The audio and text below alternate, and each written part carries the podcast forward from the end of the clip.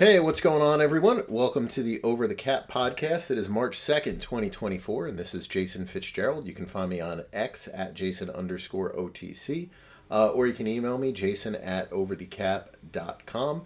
Uh, you can also find me on YouTube at Over the Cap for the couple of times that usually it's just putting up these uh, podcasts just in the video format so people can follow along uh, with some of the stuff that I have on the screen. I got the camera actually running today. Um, We'll see how long that actually decides it wants to work for, um, and we'll kind of go from there. Um, don't really have much in the way of a beer of the week uh, for this week. We're still kind of recovering, so we've gone with the Michelob Ultra. That's never a good, never a good sign.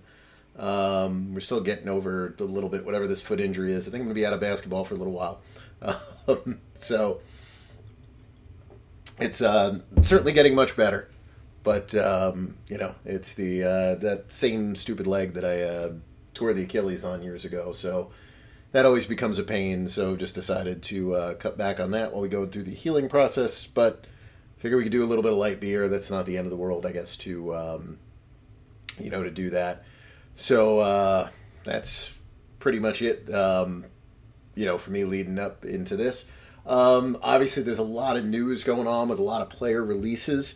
Uh, we don't have a lot of signings yet, and that's not too surprising. Um, you know, the cap rising really changes a lot of expectations for teams, uh, for players, but, you know, we'll get into that in a little bit.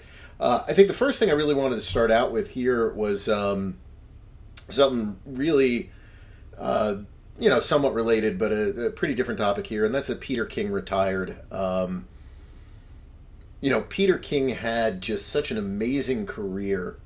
And, um, you know, it was one of my thrills was to, to get to, um, you know, to meet him and talk with him. And, you know, you guys know that I, I, I contributed a handful of times as uh, Monday Morning Quarterback and, um, you know, Football Morning in America came out. You know, he, we would talk a lot, just ask questions about different things related to contracts, salary cap, um, different values on trades, compensatory picks, and um, things like that. And, you know, th- there was no reason for someone like that to ever reach out to, you know, to me to do something. And I, I thought that that was just a a pretty cool thing when uh, whenever I first met him, and I, I don't I don't even remember when it was, um, to be honest, you know, a couple of years ago, you know, whatever that time frame was, where you get just a random email um, kind of about something. And, you know, now I, I remember him,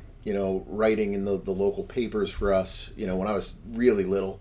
Um, you know, we get the, the Sunday paper, and I used to like to look through the sports section, um, even when I was young. And, you know, obviously all then the years with Sports Illustrated. And, you know, he, he just, he covered the game, I think, in just a way that's um, very different than anyone else, and probably something that can never happen again, because I think one of the things that he did incredibly well was he made the, the person that he was talking with, I think, feel very comfortable with him. Um, you know, kind of like two guys going out for a drink and you happen to be talking about football, um, you know, and with the, the understanding that you're going to write about it. And, you know, I, I don't think there was ever a stage where, even when he was going to be critical of something, that it ever came across as confrontational, which is how the way things kind of happen um, nowadays. And, um, you know, he, he just, it, it's, I'm trying to think of the right word, um, you know, trailblazer. I, I, I'm not really sure what the, the word would necessarily be for it, but I mean, just, just such a, um, just a, an, such an important figure, I think, for so many people. Uh, when it came to coverage of the N F L or sports in general. Um,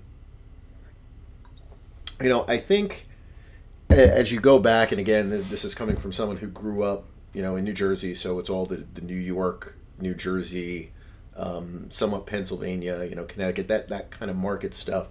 But, you know, I, I kind of look at the, the three most important sports people, um, you know, for, I, I feel like for us, in in our area, and I think in many ways on a national basis as well, was Peter King in terms of the way that he wrote, the long-form writing, the, um, you know, great content that he would give you, um, discussing things with coaches, with players, um, you know, and just, just getting you in those long form pieces where you kind of felt like you, you were in that war room as well. You know, you're in the draft room. You're you're in there with that general manager when something is happening. You're in there with that player as, as he's preparing, um, you know, to go play in the Super Bowl. And then in terms of the, the speaking aspect of it, you know, Mike and the Mad Dog on W F A N six sixty by us, which really was the, the big pioneer of what talk radio eventually became. You know, th- those guys kind of fell out over time, and th- they had their own falling out. Um, Chris Russo still has his station, I guess, on Sirius. I don't, I don't listen to it anymore. But, um, you know, it, it was like that, that group, those three people, um, you know, doing two different mediums, uh, I, I think really set a path for just a lot of people learning about the different sports, um, wanting to work covering sports. Um, not not that what I do is covering sports, but, uh, you know, more analyzing and just having fun playing with numbers when it comes to sports. Um, you know, they, they just gave you a different way to think about it, um, you know, discuss it. And obviously they all had access to a lot of, um, you know, really good people. And, you know, it was never at the point where you felt like you, you were just doing puff pieces, right? You know, it was not like, um, I, I'm not going to be critical of a certain outlet, but, uh, you know, by us, it's one, one of those things where everything is great with the coach. You get the coach on, it's like, hey, coach, you did a really good job. And, you know, the, the game just didn't go your way. You might have lost forty to three. And, you know, the toughest question you'll get is, you know, what happened? And then the coach will say, hey, you know, sometimes these games get away from you. That, that's a good point, coach. You know, but you, you move on to the next game, right? Yep, you move on. And that's about as deep as it gets. Um, you know, and all these guys did a much better job uh, when it came to that and, you know, discussing the stuff.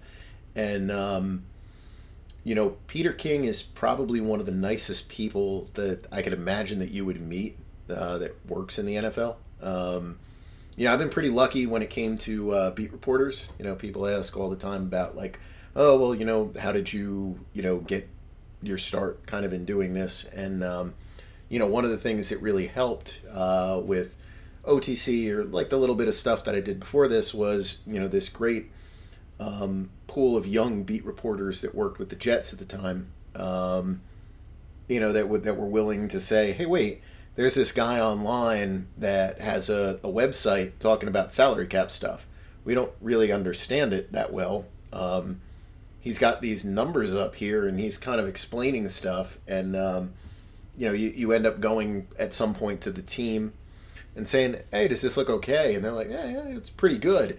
And, um, you know, you you get people from, from there reaching out to you and kind of working with you.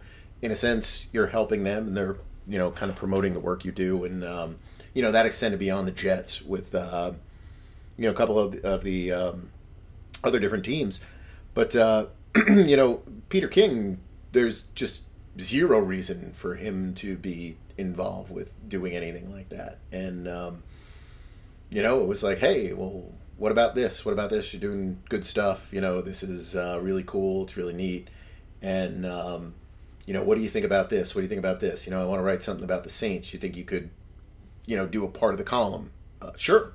You know, why not? I'll put a couple things together. It was way too long. It's like, I'm going to cut that down for you. Like, you go ahead. You're the writer, not me. Um,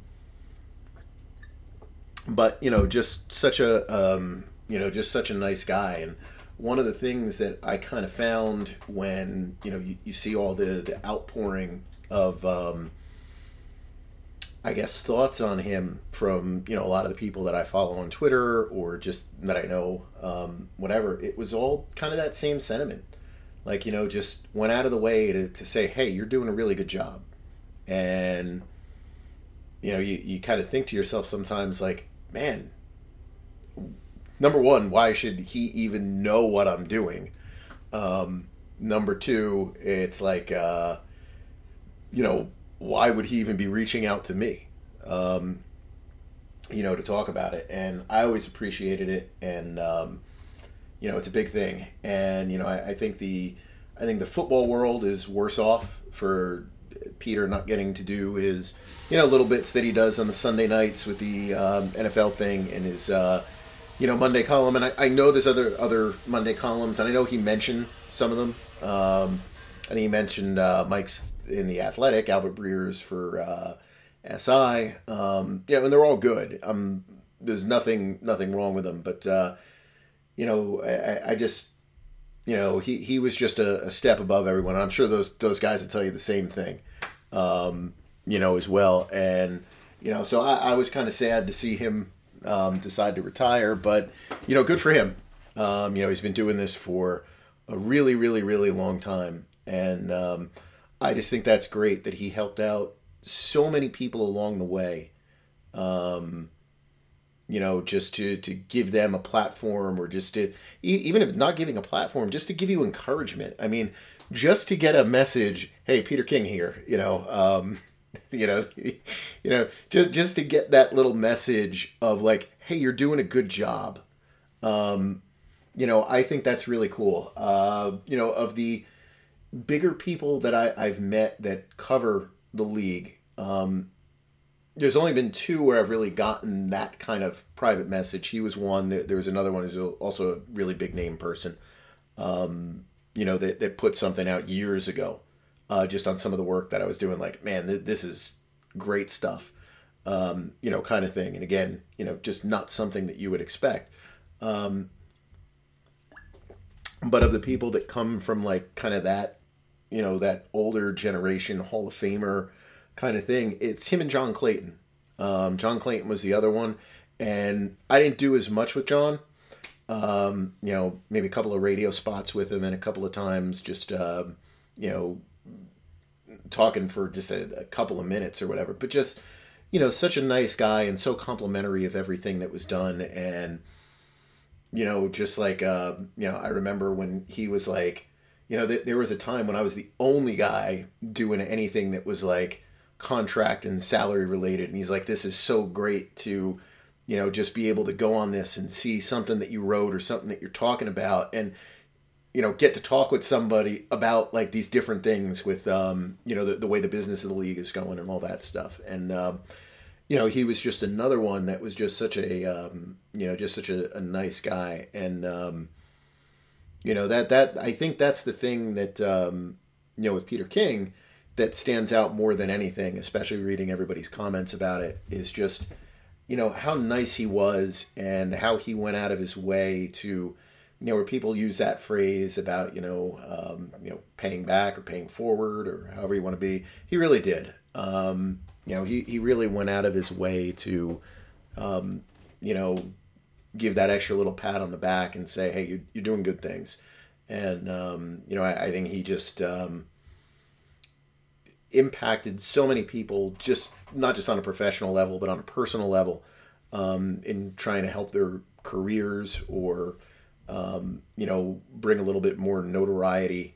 Um, you know, it, it's just something that I, I think a lot of people, I don't know if there will ever be anybody like that again, um, you know, but something people that, you know, can strive to do, uh, you know, and it, it's one of the things when people ask me a lot about the salary cap stuff, and I know I can't help out as much as I'd like. You know, my, my schedule is just too busy with stuff, and um, it's unfortunate because I wish I could. Um, you know, I always talk about, you know, getting a class together, and, you know, one of these days I'll probably put some sessions together, but uh, that's not the same as being able to, to kind of, you know, work with somebody, um, you know, hand in hand with that. I had a little bit more time in the past to do some stuff like that, but um you know, I, I think that this is one of those things where when people ask about that, and I always say, you know, be active on Twitter. And I know I know that can be a um, kind of a, a touchy subject these days because of the, the owner of the, the platform and, you know, the way some of that stuff has gone. And, you know, you, you can filter out a lot of the noise. Look, some, some of the nonsense that pops up in your timeline with the... Um, you know, the silly, hey, check out my bio, or hey, wouldn't you like to take a look at this with the censored picture, um, kind of stuff, you know, that, that pops up there. Uh, you know, that that's obviously something, and I understand that, you know, some people just are completely against anything that monetizes something that goes to the, the owner of that. Uh, but, you know, it, it still is, a, it's a, if you can filter out that stuff, it's still a very good platform for meeting people and discussing things with people. And one of the things that I've always found is that the, the people that work in the quote unquote analytics community, whether it's, if you want to call it the Twitter analytics crew or whatever, um, you know, maybe I'm a fringe member of that or whatever it is. Uh, you know, I fall in the, the more, the little bit more of the cap strict, uh, strictly cap category. Um, But you do meet a lot of really nice people, and it's people who are very willing to share ideas, discuss ideas, discuss, um, you know, things that you write about, um, you know, discuss those kind of things, share them with, you know, your followers or whatever. You know, obviously we get a lot of followers on O T C itself, and then, you know, my Twitter account has some followers on there, um, you know, and so most of the stuff would come from me reposting something on there versus, you know, throwing a link on the on the website, which probably would get more traffic, but you can only put so many things up there, and I barely have time to put stuff up myself. Um, you know, but it, it's like that community to me is always willing to engage as long as you're willing to engage and, you know, not be ridiculous with it. You know, a lot of the a lot of the stuff that's anti-analytics or whatever there, you know, it becomes ridiculous, um, some of the comments you get. But otherwise, you know, you, you do get a lot of good discussions on there, and I, I think a lot of people who have been able to, you know, really improve what they do, and you, you can you can see it, you know, just from a salary cap perspective. Um, you know, people that I talk with, and I'm I'm not talking about people that now work in in the league or anything like that, but just uh, you know, people who are writing about it, and it's like, you know, it used to be someone that, you know, would ask questions, whether the questions were on Twitter, whether the questions were on email, whatever. No, you don't really need to. You know, you go to the website, you check out something, you, you get it. You you understand it um, just from some of the stuff that we've done. So, you know, I I encourage people that, I don't know if the writers will ever be like Peter King, but I, I'd like to think that the the little small groups that we have um, out there, you know, that have a little bit of a reach, um, would always be inviting and trying to, um, you know, certainly help people out. Um, when it comes to writing about specific, very specific topics um, that would be relevant to, you know, to our groups. Uh, but, you know, just in general, um, yeah, I, I just really wanted to start off talking about it because it was just, a, you know, just, just such a, a an amazing um, career that, um, you know, I, I thought that that was uh, just something I wanted to talk about. Uh, if you didn't want to listen to it, I'll try to put a timestamp at least on the video so you can fast forward over it. um, if you're on the podcast, sorry, you're uh, out of luck. You had to, you had to uh, listen through. Um, hopefully that's something you can fast forward through easy and get through that. Um, anyway, let, let's see where we're at with salary cap stuff here. Free agency is right around the bend. We're in the combine right now. Obviously, I didn't go out to the combine. Um, I haven't been there in a little while now. Just too many things going on at home. Uh, Combine is a lot of fun. You meet a lot of people. Um, there's a lot of things to do there. Uh, you know, if you are someone who is a student and you can afford to go out there and stay in Indy for a couple of days, I'd highly recommend it. Uh, you have a good chance to network out there.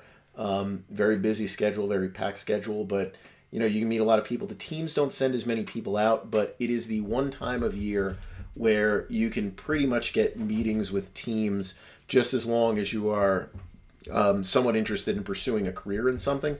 Um, you know, that, that that is one of those areas when it comes to uh, football administration. I found the people that work there, excuse me, are very accommodating um, to a lot of people who are law students or recently out of law school or, you know, business programs, whatever it might be that you're interested in getting into the N F L. Doesn't mean you're going there for a job interview, uh, but you might be going there for um, you know, j- just that discussion of how do I get on this career path if this is something that I want to try to do.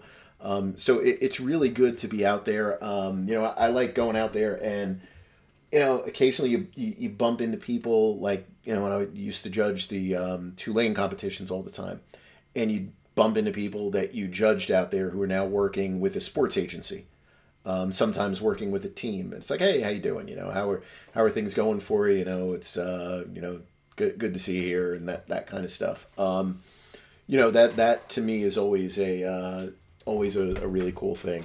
Um, You know, but so anyway, so coming out of the combine, you know, a lot of times you get rumors, you get news. In this case, we didn't really get a lot coming out of the combine. We we got a couple of releases, um, didn't get a lot of news. And I, I think there's a lot of, um, you know, obviously the, there's the franchise players are going to get franchise tag, but there is a lot of, um, I think, question marks as to where the salaries are going to land. And I think that has um, probably been something that's uh, been discussed there. But anyway, as it comes to the salary cap here, um, we have the Patriots now with over one hundred million dollars. Uh, this was pretty much expected because the only thing that was keeping them at number two or number three in cap space was J C Jackson. And obviously there was no way that guy was going to remain on the team. Um, that one goes down as one of the, the worst free agent signings. You know, obviously that was by the Chargers, not by the Patriots. Uh, worst free agent signings ever.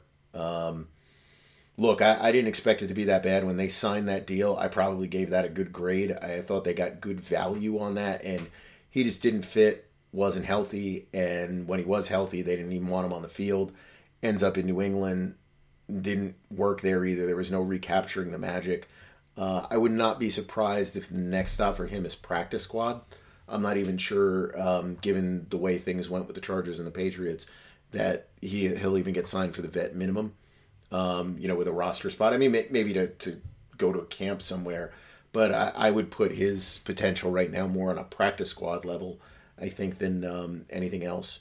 Uh, we had Washington, who's now up to about ninety-one million dollars. And, oh, uh, one thing to, to mention here, if you're following along on the video, um, or if you just want to go to the website while you're listening, uh, I've had a lot of questions about what's the effective cap space. Um, you know, what are those numbers here? And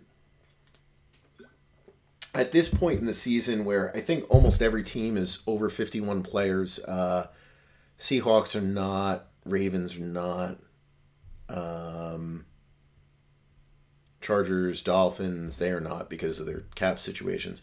Uh, but basically what it does is it it shows you what the cap would be if they um, had fifty-one players on the team, and what it will be when you take those rookie signing bonus prorations and you put them on the cap. Um, now, I don't have the official estimates up there for the uh, the rookies. There's probably a couple of changes we have to make to the pool, but um, you know, they're pretty good assumptions that would be there. So it's just kind of an idea of, okay, where would we be come say August first, because pretty much all your rookies are signed by the first week of August. And so that's what the effective cap space is. That's showing you uh, basically by the time they get to training camp, what their cap space would look like after you get the rookies in there. Um, so Washington, Washington does three releases. So they, they release uh, Charles Leno. Um, we've got this over here. Uh, Charles Leno, Logan Thomas. Those are the, the two big ones that they do. Um, you know, Leno, he, he was in our free agent uh, report for that team. Uh, so was Thomas. I, I think we expected both of those guys to go. You know, they're, they're veteran players. Leno's injured. Um, sounds like Thomas might be as well. So both those guys are probably getting injury protection. But, um, you know, the, the Washington is at a point where they're basically going to be tearing things down to try to rebuild up. And you're not going to do this with some of these older players. Um, you know, Leno had, it, you could probably make an argument that Leno, um, and I, I'm sure I'm missing somebody, but I, I remember doing something looking at um, basically excess value that came from a pick. Leno is, he's right up there with some of the biggest players, because you're talking about a seventh round pick who had this big, long career, ended up with a, a pretty lucrative contract with Chicago. Um, he was around... Let me see, I have it written here. Uh, nine point two five million dollars a year. And remember, that that's at a time when contracts are much lower, uh, you know, and then got to twelve five with Washington. Um, you know, for when you're talking non-quarterback, I mean, this is as good as it gets for like a late pick. I mean, th- this was a, a tremendous career. Um, I, I think it's going to go unnoticed, but, you know, if you if you go round by round and you say, well, you know, who is the latest pick who's given the most value? Um, he's, he's way up there if we're looking at the um, rookie wage scale era. You know, he he's way up there as one of the biggest success stories that there is. Uh, Logan Thomas, you know, long career. Um, started off, I believe, as a quarterback. He, uh, you know, bounced around the league a lot and, you know, ends up finding that home in Washington. Washington rushed to re-sign him. It ended up being a failure. Uh, he was already a little bit older, and, you know, he was probably not as accustomed to playing that position all the time. His body broke down pretty quick. Um, you know, availability was always a problem with him, and he never... never duplicated that one season um, that he had in twenty twenty, twenty twenty-one. Uh, let's see. twenty twenty was the year that he had that. Um, you know, so so they move on from him, and, you know, those two moves save him about fourteen million dollars in cap room. Now, the other move that was announced is that they're going to release Nick Gates. He will not save them any cap space. Uh, my guess is he will not be a post-June one. No, they could do it. It's doesn't matter. They have so much cap room, so it, it's really up to them. Um, the reason that his release was announced as you're going to be cut at the start of the league year is because he has um, guaranteed salary. So the way that it works is if you have guaranteed salary, it immediately accelerates onto the salary cap. And um, we're still in the twenty twenty-three league year. And about a week after the season is over, everybody carries over all of their salary cap space twenty twenty-four. So technically all the books for twenty twenty-three read that you have zero. So you can't cut a player that would cost, you know, close to two million dollars to accelerate into twenty twenty-three when you have no room.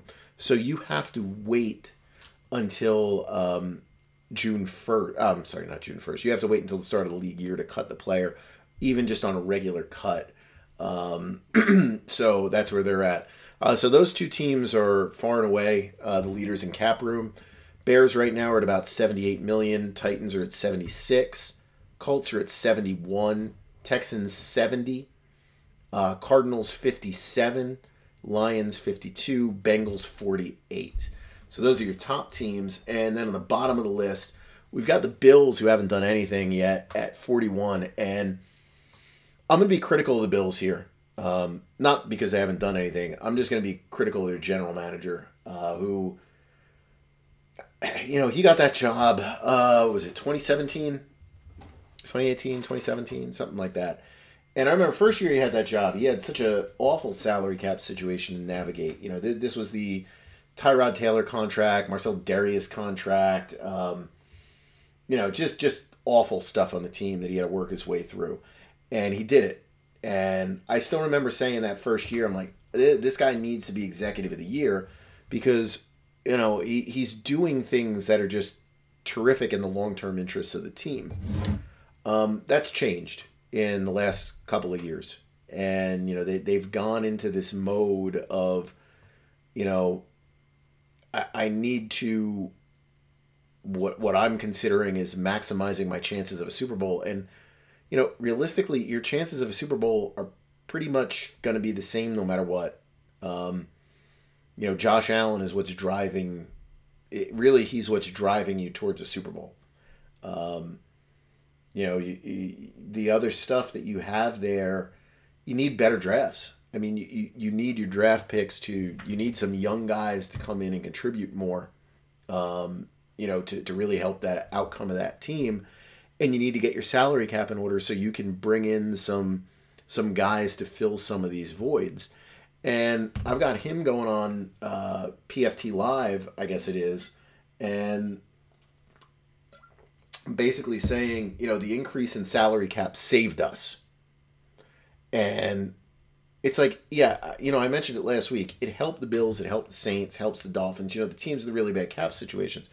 But, you know, I, I'm I'm listening on this, and it's like, it saved us. And then he's like, yeah, so maybe we don't have to restructure a guy, or, you know, maybe we don't have to cut a guy that we really want. And it's like, man, you've got to start cutting guys. You you can't keep you can't keep going with this same group that doesn't win.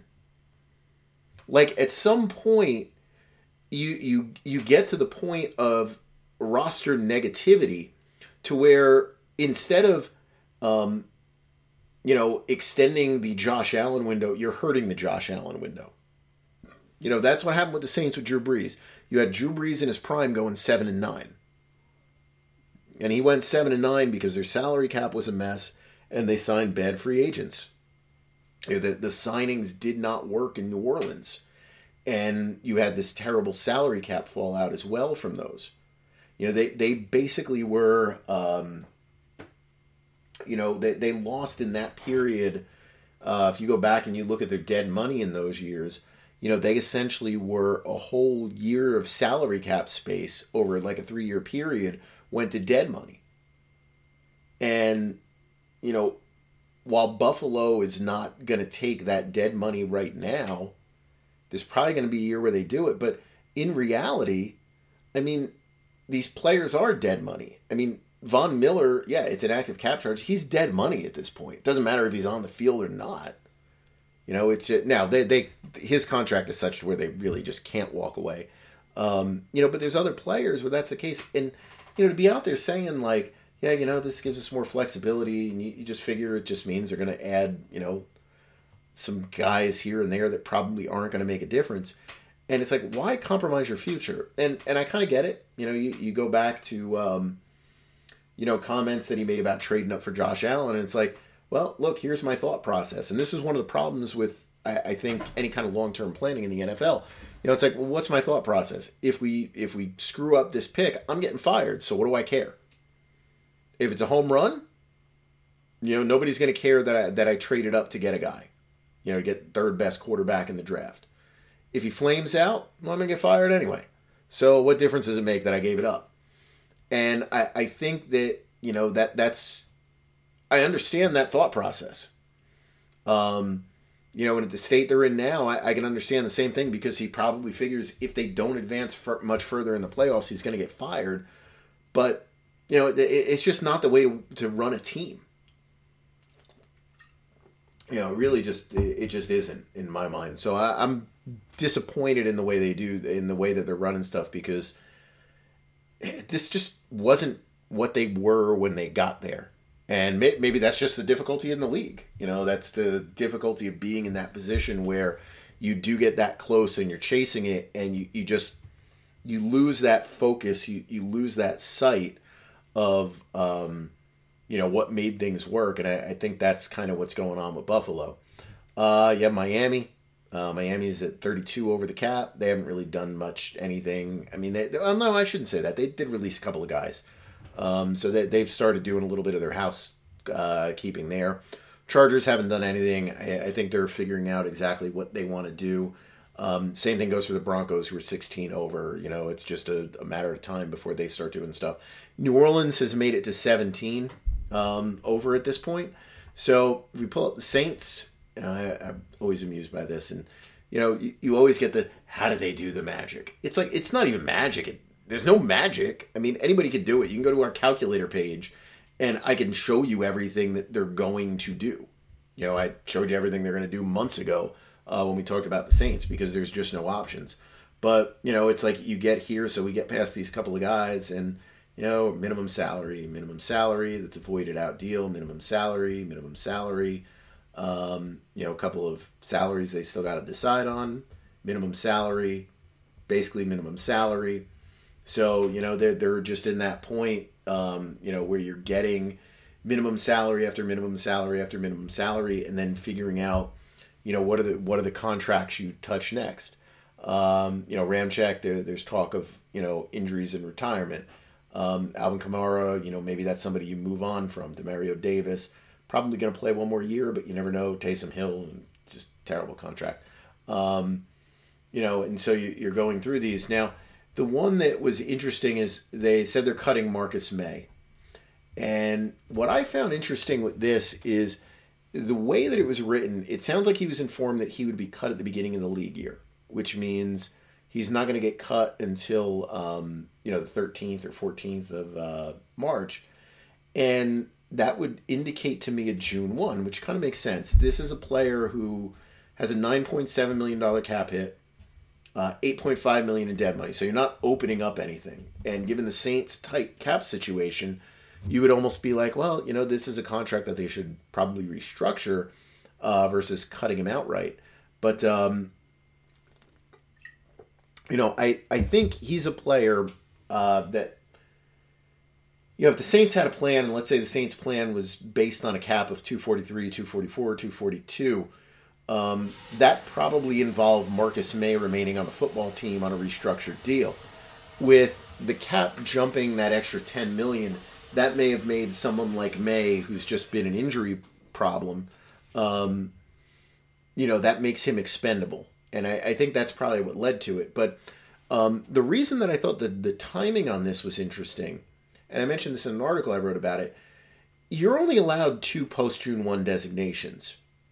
The Saints are already locked in to two post-June first designations.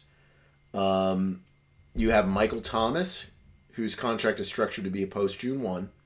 Uh, you know, that that's if they have him on the roster on the second or third day of the league year, um, he gets like an extra sixty million dollars guaranteed. And Jameis Winston, same thing. If he's on the roster, he gets an extra, you know, thirty million dollars or something guaranteed. So, you know, those are your two post-June first cuts. So you shouldn't have the opportunity to do that with May, um, you know, here. So, you know, you cut him at post-June first. That's a two point four million dollars dead. You'll save, uh, you'll open up seven point two million dollars in cap space, um, you know, to sign your rookies or whatever, uh, you know, and you'll defer six million dollars to twenty twenty-five. So, you know, that that's kind of, you know, a possibility, but you know, that tells me that they are back, because I can't imagine a scenario where Jameis Winston is back. So that tells me that they're in discussions with Michael Thomas to possibly bring him back again, which I would think is crazy. Um, you know, at this point, I, I would think you just let him walk. But um, the fact that they, they didn't release May yet and they told him beginning of league year, that tells me they're still holding out hope or the thought that they're going to bring Michael Thomas back. I don't think it'll be Jameis Winston. I think it'll be Michael Thomas of the two. But obviously one of the two has to be in some kind of discussions to come back. Um, because otherwise you just would have released Marcus May outright, because you're not going to get somebody to trade for him. That seven point five million dollars next year? No way. Um, you know, he's probably a three million dollars player with, you know, incentives giving you an up-to value to something. Um You know, so anyway, but that that's where the uh, the Saints are with the cap. Um, you know, and then you've got these other teams. So you've got the Chiefs about three point five, uh, Browns six point eight million in cap room, Steelers about eight, Seahawks with twelve. Seahawks announced Geno Smith will in fact uh, be there this year. Um, I'm gonna assume that meant they shopped him a little bit at the combine, and there were no takers, so they quickly just said, "Hey, look, you're gonna be here next year." Um, you know, no matter what. Uh, so, you know, that, that kind of is what it is. Um, you know, of all these teams, you know, here uh, for next year, the the one that has the most interesting decisions to make, it, I mean, the, the, the Buccaneers maybe a little bit, but I, I think the team that really stands out is Minnesota. And uh, Minnesota's got the, the two big names in um, Cousins and Hunter. And, you know, that they, they have to make these decisions as to um, how far are you willing to go to keep those guys, um, you know, or are you just looking to rebuild everything? And I have no idea what the thought process is there. Um, I think that in terms of salary potential and probably team need, Minnesota actually works out best for Cousins, um, you know, on both sides. But I don't know. I, I just don't know why you keep going down that path. Um, you know, I, I would think that's surprising. And then they did a very weird thing. Their G M was on, and uh, I I have no idea. You know, they, they're like, well, you know, would you... Um, You know, talk about trading Justin Jefferson. Thoughts never crossed my mind. Okay, fine. You know, that that that's fair if you want to say that. Um, But, you know, then you start going further and say, you know, we believe he's the best wide receiver in the game. And, and this is probably not an exact quote, you know, but, you know, and should be compensated that way. And knowing that the market for receivers is thirty million dollars if you are taking the Tyreek Hill deal at face value, which I don't, you know, I, I consider that a like a twenty-five. Um, you know, and then taking it a step further and saying, he's one of the best or the best non-quarterbacks in the league and should be compensated as such. And you've got Nick Bosa out there at, um, you know, what is it, uh, thirty-four? Um, you know, thirty-four a year, I think, is what that is. It's like, and now I, I've said all along that I thought Jefferson deserved to be the first legitimate thirty million dollars a year receiver. But, you know, now you're putting it out there that you're saying he belongs at thirty-four. And, I mean, the disparity that you're looking at in the market here, um, you know, let, let the, let's put Tyreek Hill's really at twenty-five. Devontae Adams is at twenty-two, twenty-three. His deal, I think, matched Julio Jones. So, legitimately, you've got Cooper Kupp on the extension at twenty-six seven, followed by A J. Brown at twenty-five slash twenty-four. D K Metcalf at twenty-four, Stephon Diggs at twenty-four. I don't know how you justify, you know, Jefferson at thirty-four thirty-five. Um, you know, that doesn't make a lot of sense. And some of the news that came out about that contract negotiation didn't make much sense to me either. Uh, I think it was Florio that was putting out there that, you know, they refused to offer fully guaranteed money beyond the first year. And maybe by first year he means twenty-four and twenty-five, because while it is true that the Vikings do not typically put um, guaranteed money in the second year of a contract, uh, not not counting the quarterback stuff, they did it for T J. Hockenson. So it's like, if you did it for T J. Hockenson, you have to offer it for Justin Jefferson. Like, the, you can't claim that it's some kind of uh, team. You know, th- this is a, this is the way our team operates when just last summer you did it for your tight end. So, you know, obviously I, I think that would be the case. Now, Hawkinson's money th- that's guaranteed is, you know, old money year, which would, would be twenty twenty-three for him, plus first new year, which is twenty twenty-four. So maybe, you know, we're we're talking different languages sometimes with the contract stuff. That might mean they're offering him guarantees in twenty twenty-four, twenty twenty-five, but not twenty twenty-six. That would fit in with them. Um, you know, but I thought that was just kind of a weird message that came out, that they weren't offering guaranteed money. And may, maybe that's what uh, what led to that, um, those comments being made. But, you know, I mean, that that was, uh, you know, that was really taking the legs out from your contract guys when you, you start saying stuff like that. I, I, I didn't I didn't like that at all. Um You know, from their, their perspective, you know, if they want to keep him, fine. You know, that there's nothing wrong with that. He's a great player, um, but you you don't have to, um, you know, re- really leverage yourself out. Um, I think with making those kind of comments, because you were upset at some of the other comments that came out. Because I, I think that's the only reason that you would be making comments like that. Um, so I, I I was not big on that. Uh, the other thing with the Vikings is, they did announce that they're going to release Alexander Mattison, and this was something, and I, I didn't I didn't put this in our stuff either, so I, I whiffed on this. Um, last year when he signed, he signed a deal that was reported everywhere as being guaranteed for twenty twenty-four. Um, I think that it was a three million dollars guarantee. Let me look up Madison here.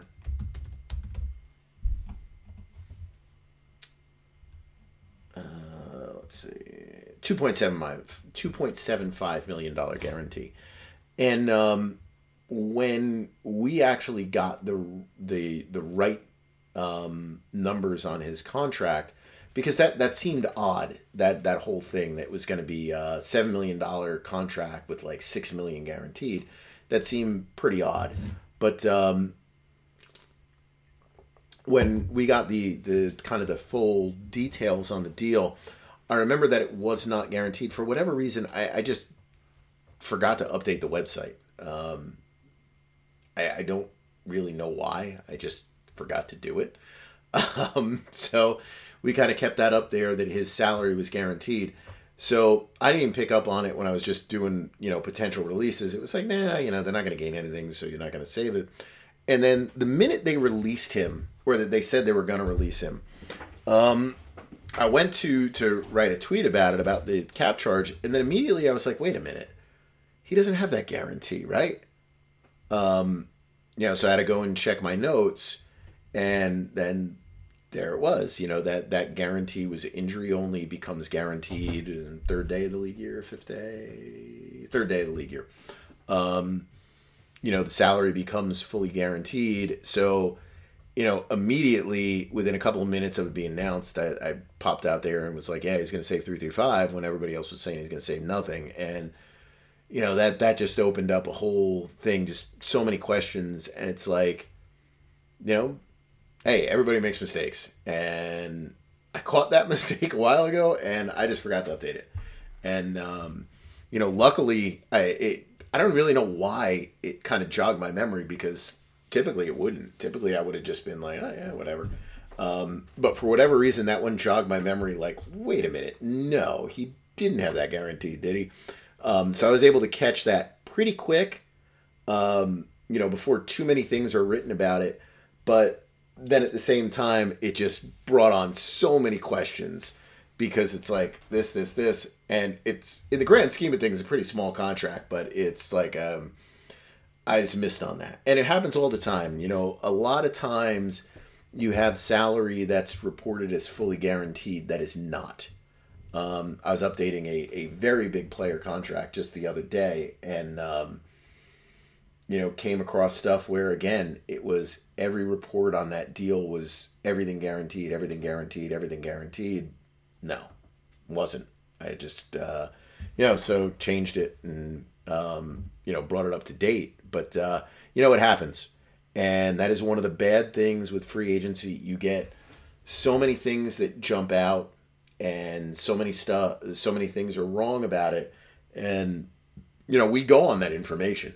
Um, you know we source a lot of stuff as best we can ourselves, but um, you know a lot of times you're you're going on the, the best available information. So you know mistakes sometimes happen, and this time frame uh, mistakes happen a lot because agents love to inflate the values of contracts, and they love to.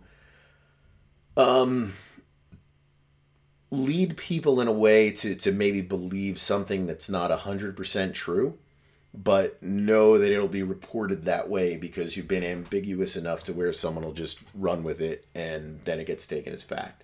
So that that's exactly what happened with the Madison deal. Um, I'm sure that'll happen with some, some other deals here too. Um, but yeah, I just thought I would uh, bring that up. But that, that was the, the Vikings situation here.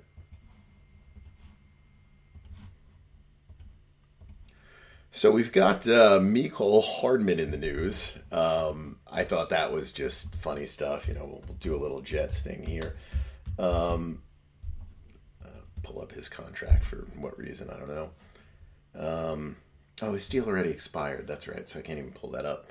Um, you know, but he was signed last year to the Jets on a one-year, four million dollars contract. Um, you know, we talk about contracts that were incorrectly reported. I think originally that was reported as a six. Um, it was probably an up to six, but it wasn't actually six, I don't believe.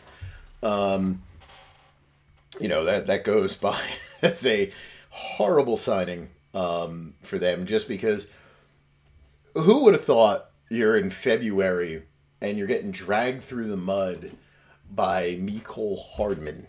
Um, you know, he, he basically ripped the organization for everything that went on, and I, I get it. He did not have a... Um, a good run there. And, you know, I, I think he felt like they told him he was going to get the opportunity to do this and this and this. And he probably felt like he was never given those opportunities.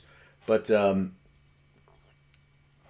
you know, the thing that caught my attention, and I think it was Rich Cimini was the one that uh, posted the, the little transcript from, I think, the video um, that he did, or the interview that he did.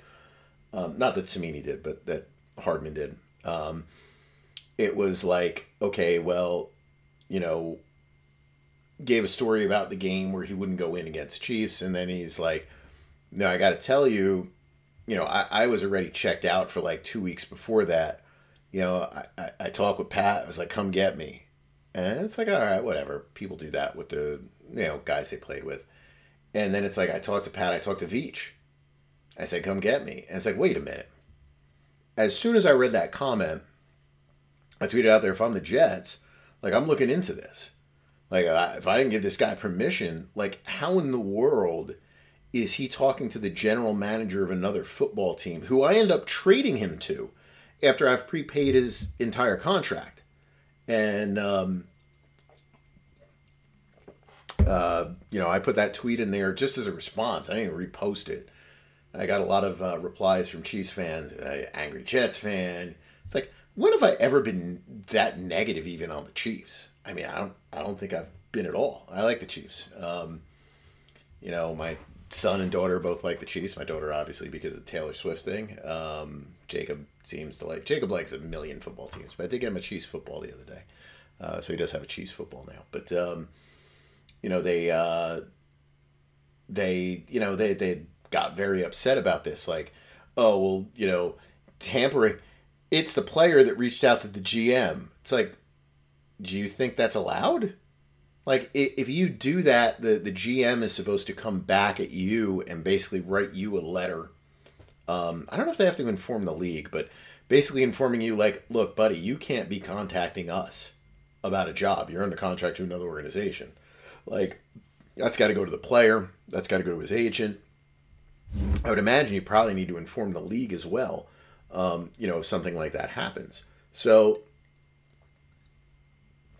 You know, the timeline that's implied is that, you know, he very quickly realized that he wasn't going to have a role with the Jets. And so his thought process was, you know, I want to go back to Kansas City. They need receivers. I want to go back there. They'll at least find a use for me. And it's a good situation versus what was a toxic situation in New York, um, where things were just, you know, snowballed as soon as Aaron Rodgers got hurt a couple games into the season. So... You know, the, the the way that that timeline worked is like, I talked to I talked to the guys in Kansas City and said, I want back. Like, is there a way that you can come and get me? And then you fast forward to them playing Kansas City, and he refuses apparently to go into the game to return punts, saying he's got pinky injury or whatever. And, you know, that he, he's got a, a personal problem with the uh, special teams coordinator. Um, I think at least that was the, the one that he had a problem with. And... was like, yeah, I'm not going into the into the game for that guy. And, you know, again, now you turn around and you've got that same team that supposedly he talked to now reaching out to you saying, hey, what do you, what do you think about trading us uh, Hardman back? Um, you know, that that's a that that's a that's a possible tampering situation. And I was not surprised in the least that uh, Joe Douglas did come out and say he found those comments to be um, interesting. I think it's, was that the, the thing he peculiar? I, I don't remember the, the exact word that he used, but uh, it sounds like the Jets will at least have the league inquire about it, and I would not be surprised if they end up getting a late draft pick from Kansas City for it, because, um, you know, even though he tried to walk it back and claim that never happened, it's like he certainly said it. So now he's going to have to to claim that didn't happen. And so I would imagine that all this came out. This is going to hurt his chances of re-signing anywhere unless he goes back to Kansas City. Now, then stuff just went overboard. And obviously, a lot of the guys on the team did not like him. And he didn't like the guys on the team. Um, you know, basically people saying that uh, he was leaking game plans to other teams. I don't believe that for a second. Um One, I don't really know what that would have helped. I mean, the, the Jets were terrible, um, you know, offensively. I don't even know how plugged in he would have been in on whatever game plans there really were. And let's be honest, the Jets didn't have much of a game plan most of the time. Um, you know, I you, you'd also assume that he leaked those game plans to Andy Reid. You know, multiple Super Bowls. Uh, incredibly long history in the league, that you think that he would be like, yeah, I, I need this game plan from my old wide receiver. That that makes sense to bring that in. Like, no, come on. Um, so I, I think that is pure speculation on the part of the, the guys on the Jets, and people just ran with it because it became a juicy story. So I, I don't believe any of that whatsoever. Um, and I don't blame him for being upset about that. But, you know, he made these other comments, and now he's got to deal with that and whatever fallout is there from it.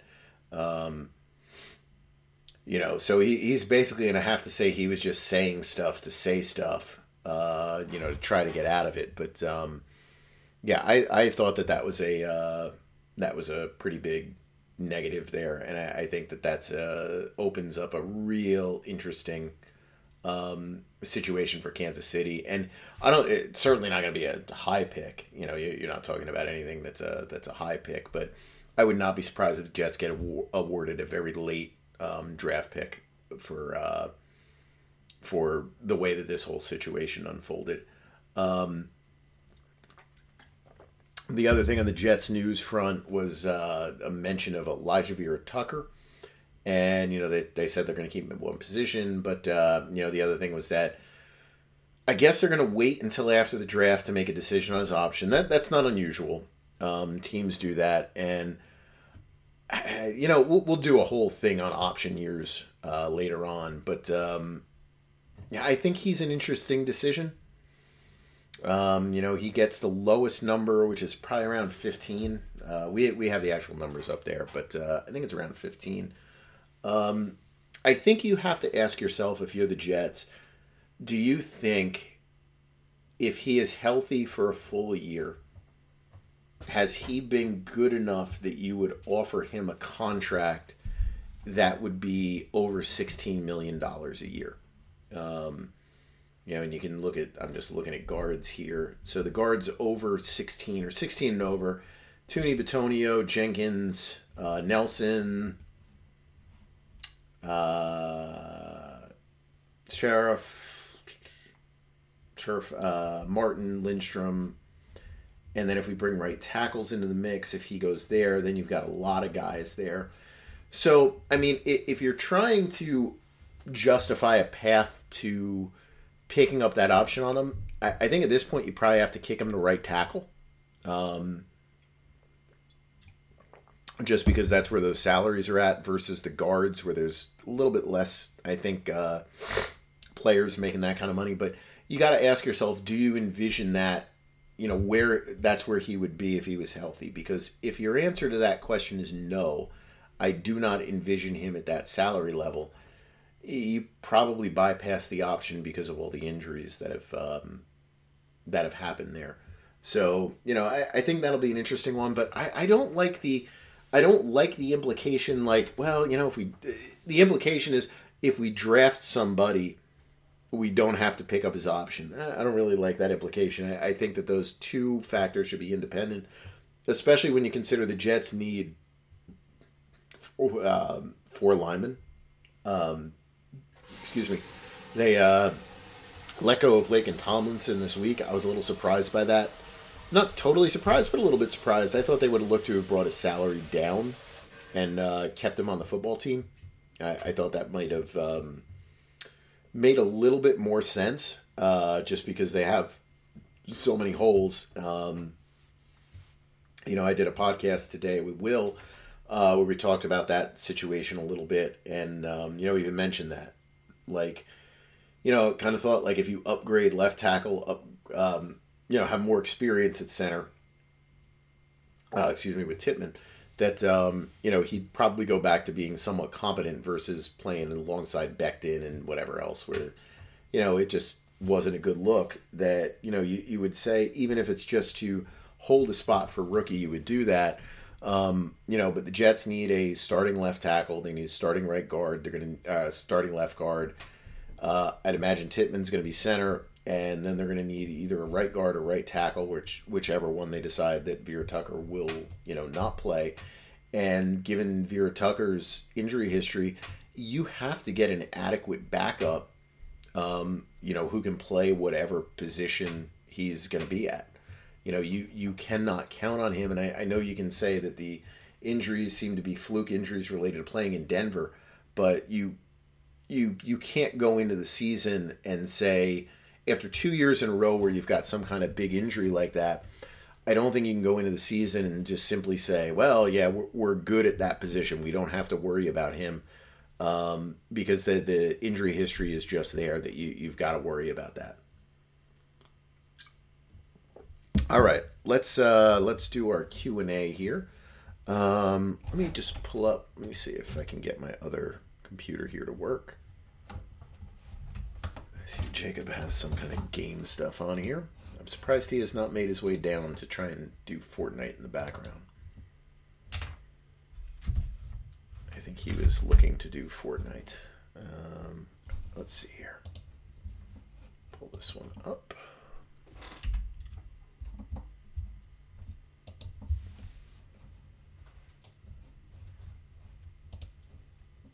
All right, let's see. Podcast questions. All right, let me see if I can go back here. Okay, so I know I had a question from last week.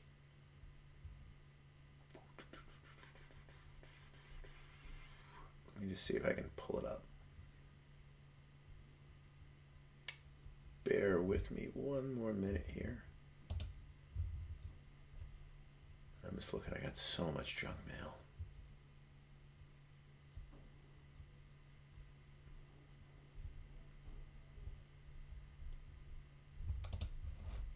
Okay, this was from Mark.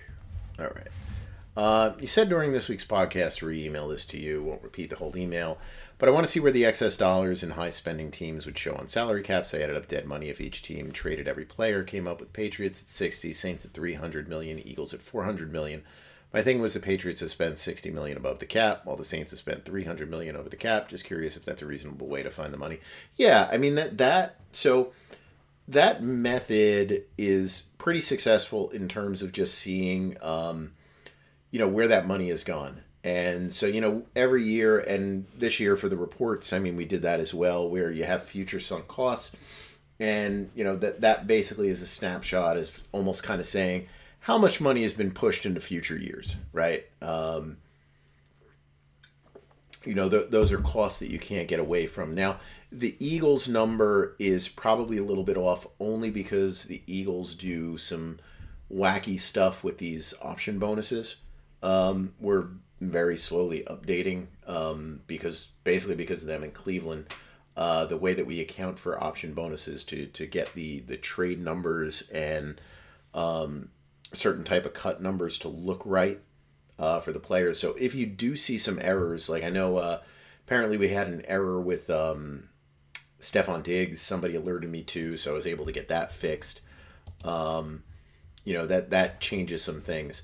But um, the, the big thing is, you know, when, when you look at the Eagles right now, some of that prorated money is options that are not yet exercised. Um So it it's correct in seeing ways things have been done, but a little bit different in terms of saying, you know, we spent X amount of dollars over the salary cap. Um, this is where the money is. It, it's just that that one is a little bit um, different, but otherwise, yeah, that that's that's a good way to look at um, a good way to look at how teams have um, structured deals or how they they've really pushed things. Um, is to do just that, and that's why occasionally we'll we'll do these posts or different um, different looks at things where we look at future sunk costs, and you know that that's kind of um, you know what we're looking at with those future sunk costs is looking at that. Um, all right, let me take a look here. I know we've got some other stuff here. Give me a second. My email just decided to jump around. All right. Here we go. Okay, so that was from Mark. Let's see here. Contact's starting to bug me a little bit here. Always something that happens as the evening rolls around.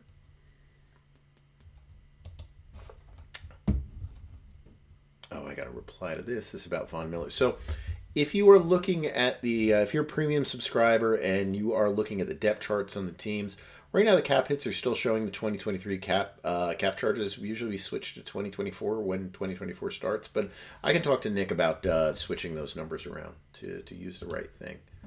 Um, okay, Zach had sent me something about a Michael Pittman contract. I'll take Zach, if you if you happen to be listening, I will take a look at this and I will email you back hopefully tomorrow, um, after I'm done with the doing the stuff with the kids. Uh, hopefully, I will get around to doing that. Uh, Gary, any prediction for Driscoll from the Eagles? Uh, what his free agency would be? I haven't looked close at him um, off the top of my head.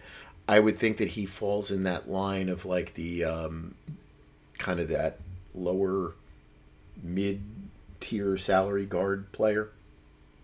Um, you know, the, these guys that pop up and get, um, you know, I can pull his numbers up here, um, you know, that end up in that four to six.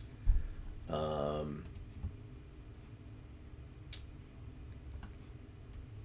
you know, um, stats, let's pull those up.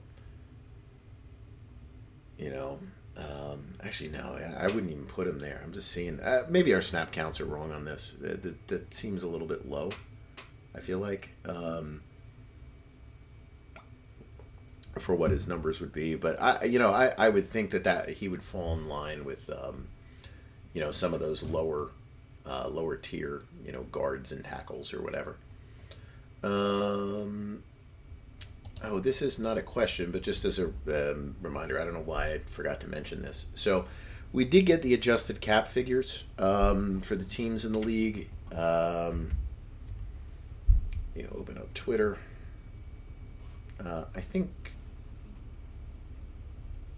Um, so I, I didn't put up the, the exact ones that are there, but, uh, you know, the, the, the cap figures, um, have been updated to include the official carryover numbers for the teams. We, we had had those long before, uh, but the official carryover numbers, the official, um, adjustments for the year. And we've also put the workout adjustments in there. So that was one of the reasons why, um, we saw a number of, um, a number of changes in some of the cap spaces that we put those adjustments in there. The Patriots had the top adjustment at about ten million. I think Jacksonville was number two, around seven-ish. Um, Patriots are a little higher than I thought they would be, but I, I thought they'd be right near the top there. Um, I, I thought they would have been more like an eight, but, uh, you know, I, I only track that stuff kind of loosely. Um, so that's there. But I, I think, uh, I think Troy, if you go to at Texans Cap, I think he put the official numbers up there. And again, going back to the Spotrac stuff, because every time we do the adjustments, because we'll get them, they don't, I'm sure they've by now gotten them, um, you know, just from looking at the site and figuring it out, or going to Troy's post and figuring it out. Um, you know, when when people ask again, why are the numbers don't match, they will. I, I'm just want to put that out there because I get so many questions about it.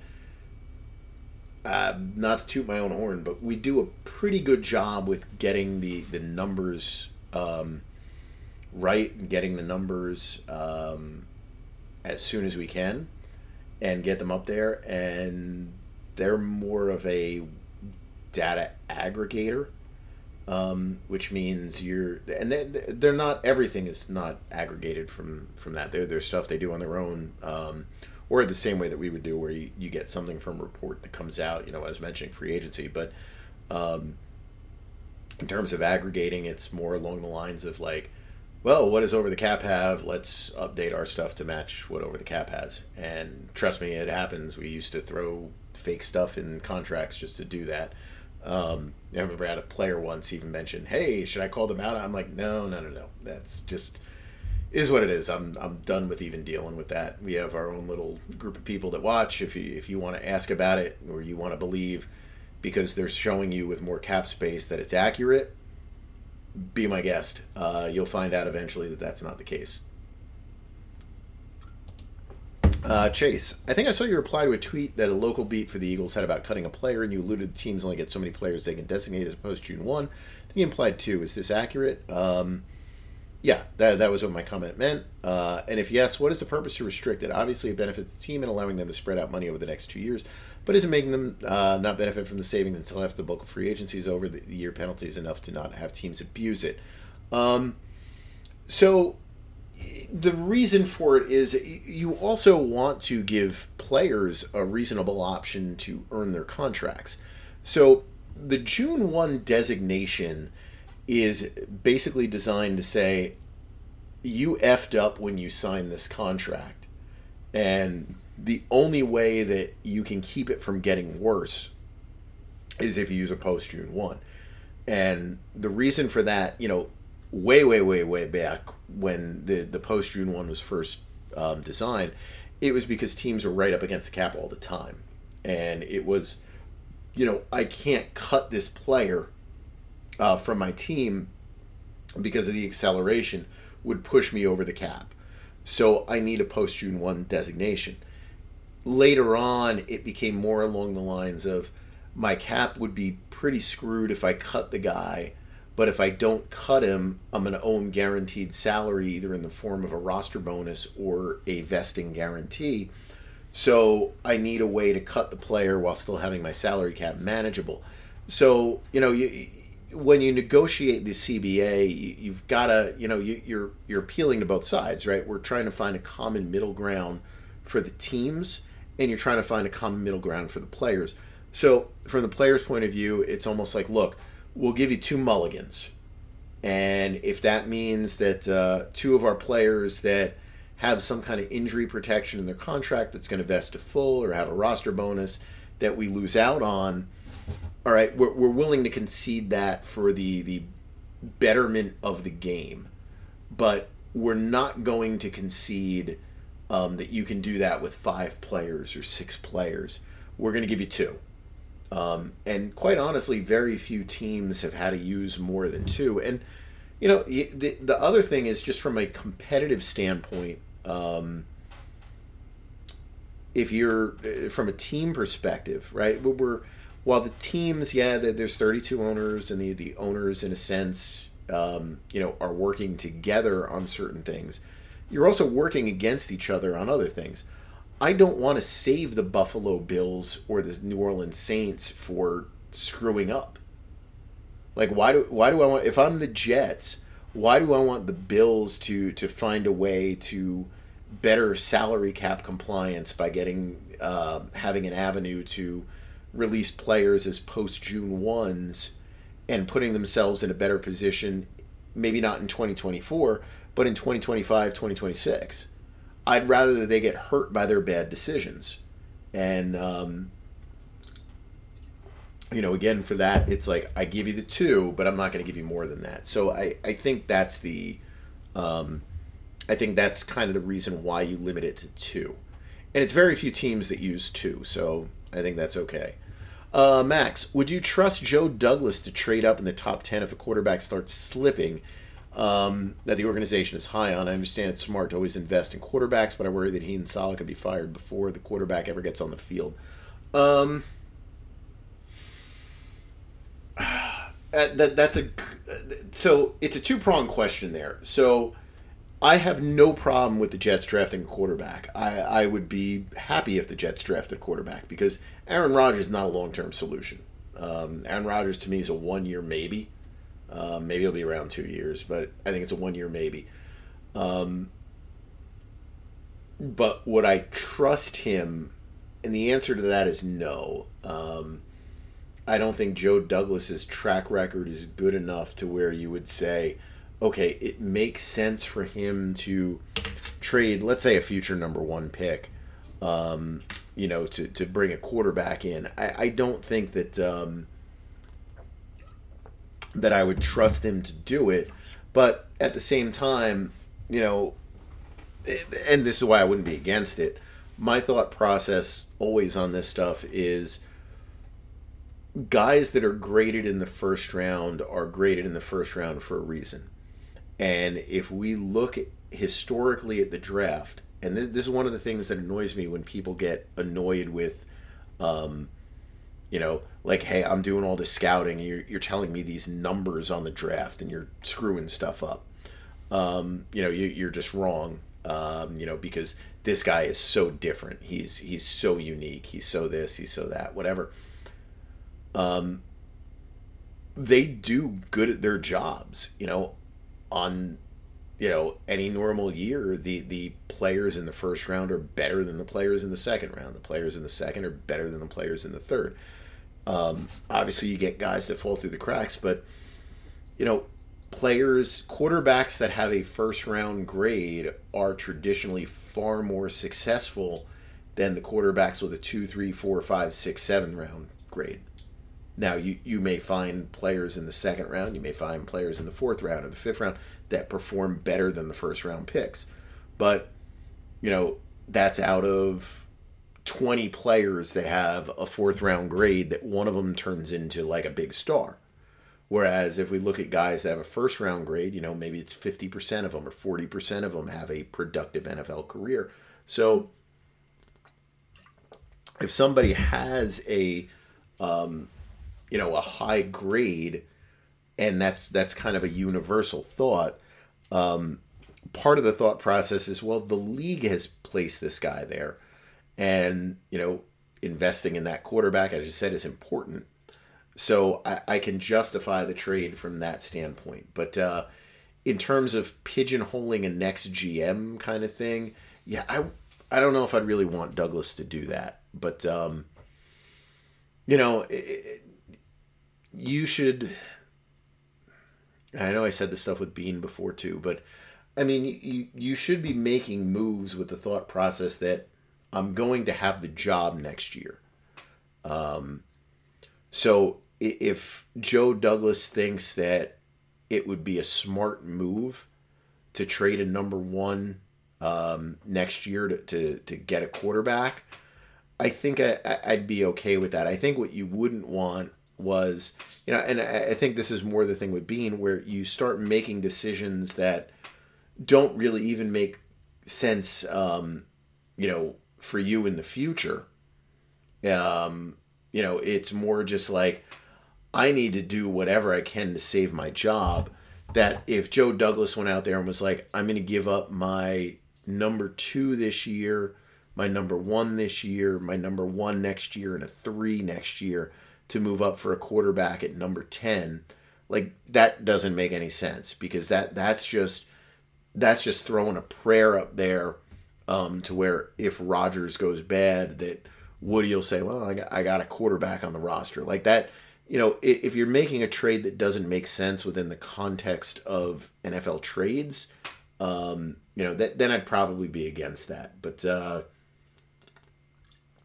But no, I in no way, shape, or form would I be like, oh, well, you know, he, he knows exactly what he's doing, so I have a lot of confidence in him, um, you know, identifying this quarterback. Uh, let's see, Michael has a question. I've seen multiple statements that are all over the place from the media about Jason Kelce's cap situation and scenarios. Is it correct to say if he retires, the Eagles will June first him, and he'll have eight point six seven eight in twenty-four and another sixteen four in twenty-five? All right, let's pull up Kelce.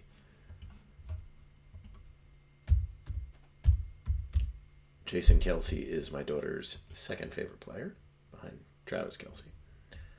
Um, okay, so the way that his contract works right now is his contract is designed to basically allow him to retire and have the cap work out just like this. So what you see here, he has a base salary of one point five. He has a signing bonus of eight point six seven eight. Um, cap number works out to ten point one seven eight million. So that's essentially close to as low as it could go. Um, at that point, you would move that to a June first. So they would carry him during free agency at uh, ten point one. And you have eight point six seven eight million in cap charges in twenty twenty-four. Um, then you would have deferred to twenty twenty-five, exactly what you have there, I believe. Yeah. sixteen point four three eight million in twenty twenty-five. So if he retires, this is how his contract is set to play out. Now, this is one of those contracts that they would actually physically carry until June second. Um, again, the, the Eagles, uh, so, you know, the Eagles released uh, Kevin Byard this week, and um, there was talk about, well, why didn't they June first him? The Eagles are already set with their June firsts. They have contracts just like the Saints that are already designed to be June firsts. And I believe for them, that's Fletcher Cox and I think Brandon Graham. So unless something changes, those guys are their post-June first designations. Jason Kelsey would be a, I'm retiring. Okay, well, we're just going to keep you on the active roster uh, for cap purposes. Um, don't worry, you don't have to come to anything and no O T As. Uh, but June second rolls around and then we cut you. Because if they keep him on the roster by June third, he's another one that he gets like a sixty million dollars guarantee or something like that. Now, if he does not retire, they have to ne- renegotiate this deal. Like, he's not playing this year for one point five. Um, you know, he'll play for probably like fifteen or fourteen. That's what he earns every year. So you would see the prorated money change. Um, you know, let, let's say that you gave him a, uh, you know, I'll just make it easy. Let's say it's a fifteen, let's say it's a sixty million dollars deal. Um, that's probably a little high, but you know, fifteen million dollars signing bonus, three million dollars each year. So that twenty twenty-five number that you see now is seven point two seven eight million dollars in prorated. You know, that's going to be about ten point three. And they would structure the contract the same way, where we'd have a minimum salary in twenty twenty-five, um, you know, to allow them to June first him. So you'd be looking then at, uh, you know, ten point three million dollars dead money in twenty twenty-five, probably carrying him at... Um, you know, like eleven five or so during free agency, and then deferring uh, nine plus another, like eighteen million in cap charges to twenty twenty-six. So, you know, that if they want to keep pushing things with him, that's that's the way that that's going to work. But you're going to need to redo his deal um, if he's actually looking to uh, to keep playing. So don't look at this as twenty twenty-four being an option. Um, you know, to play at a cap number of ten point one seven eight and a salary of one point five. No, that that's this is a pure placeholder contract to um, have in place in the event that he retires. It'll have to be totally renegotiated um, if he decides that he's going to come back again in uh, twenty twenty-four.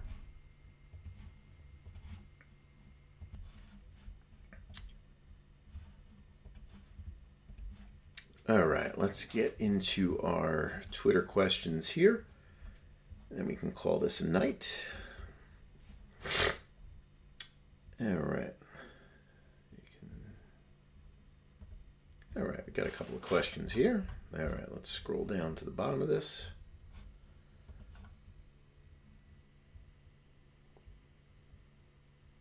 Junk. Kevin, uh, how would you approach this? I don't know why this is more replies. How would you approach this offseason if you were Joe Douglas? Who would you target slash resign, and how would you structure their contracts? Um, so in terms of structure on contracts, I think the Jets have to structure anybody they sign um, to have a potential to be traded next year. So, you know, one of the names that I mentioned was Mike Evans, and I, I would have some concerns with Mike Evans. Um Talking about players played, you know, Florida, Texas, you know, that you're playing, um, you know, pro career is in Florida, N F C South, where you're playing a lot of domes. Um, you know, that that's a lot different, I think, than playing in the Northeast. That might worry me a little bit, but, uh, you know, he comes with a huge upside, um, you know, for what you expect to have. But, you know, you're you're going to have to guarantee him two years' worth of salary, and you might be in a situation where you don't want him here next year because you're switching things around. So I think you have to structure his deal in a way that's tradable, um, whether that has to do with a, a later guaranteed option, uh, whether that has to do with uh, making sure there's no roster bonuses in there in, say, March. Um You know, you, you have to do something to structure the deal in a way that you might be able to trade it to another team um, the following year. And I, I would say to do that with anybody that you sign. Um, I don't really have a lot of specific targets um, for them. Uh, I know Evans is one of the guys I mentioned. Uh, they need a wide receiver. And I, I don't think the Jets need a wide receiver, too. I think the Jets need a guy that...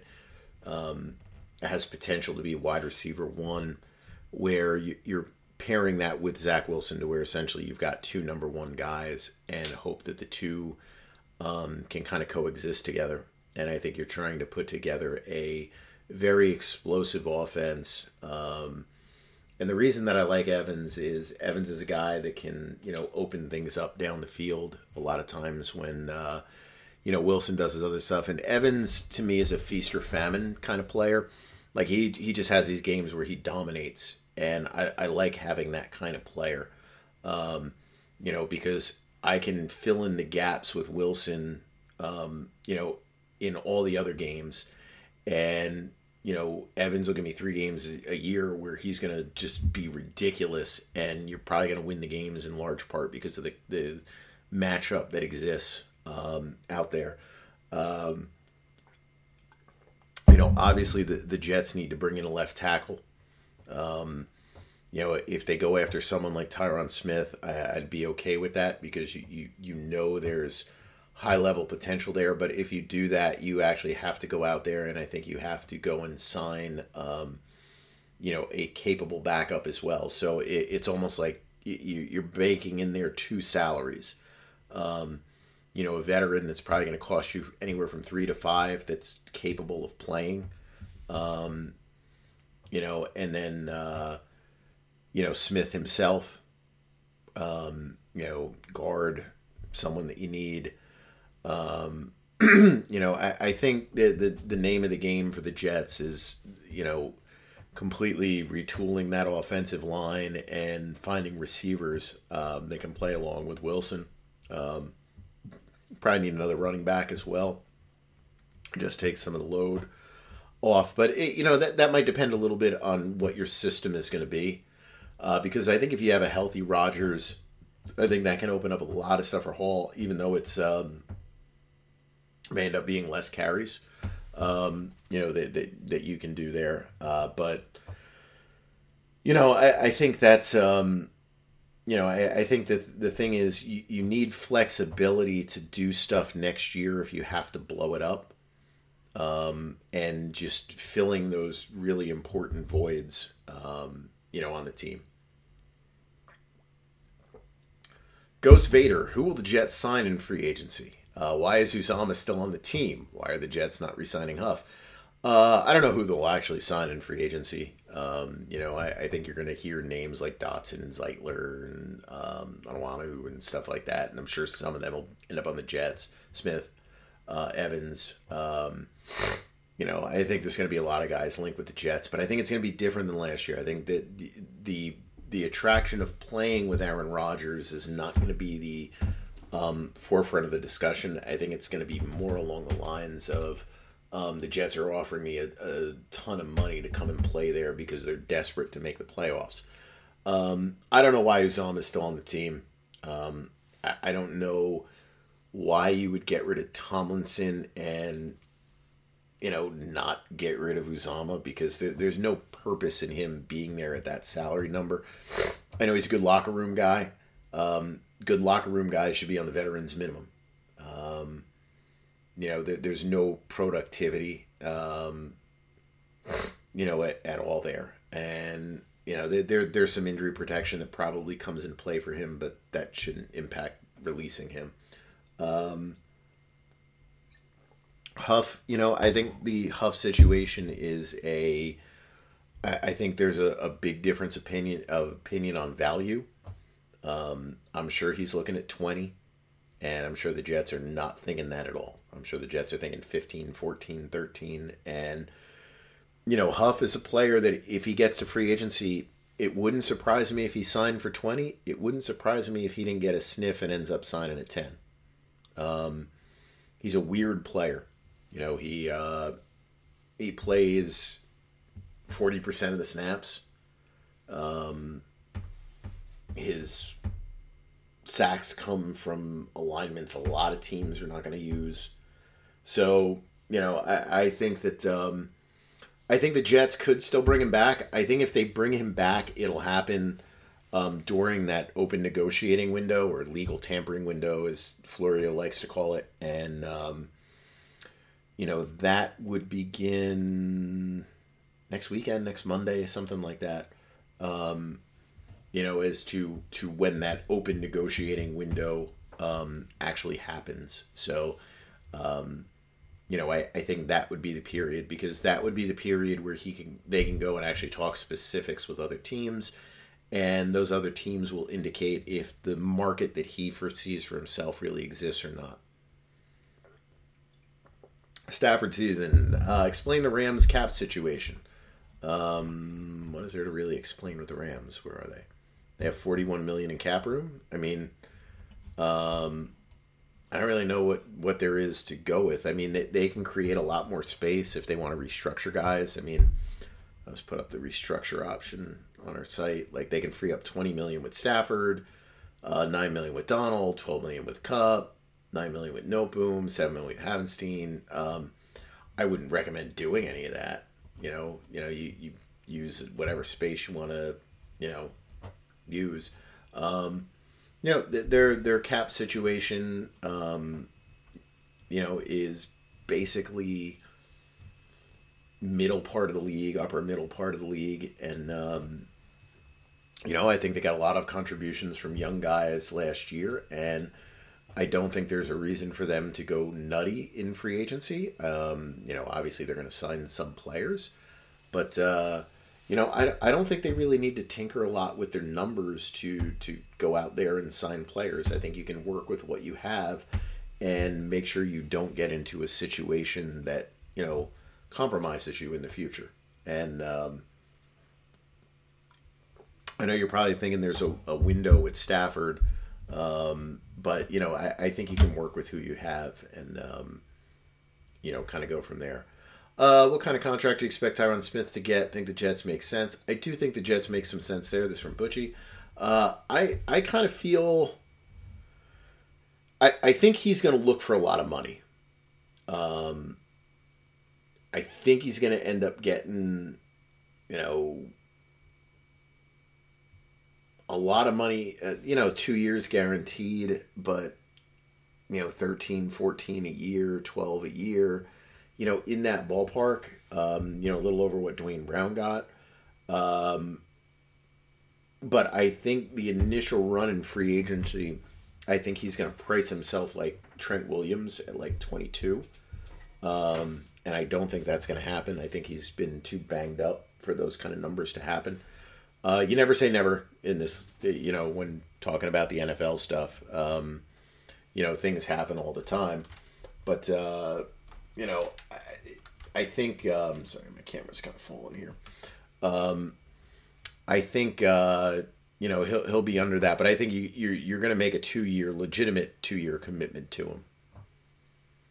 Uh, Scott, elaborate how the Cowboys picked up Lance's option that was already guaranteed. Yeah, that that that's when you have people reporting on something where you're writing something and not really thinking about it. Um, and I, I don't remember who made that statement. Um, and it might be somebody who knows and may you know you. It's just you you're just not thinking. You just write those things. Um, yeah, it was pretty funny to to read. Um, you know, the, the Cowboys are not picking up Lance, Lance's option, but they are picking up his roster bonus. It's like, well, yeah, his roster bonus is guaranteed. Like, what what, what choice do they have? Of course they own the money.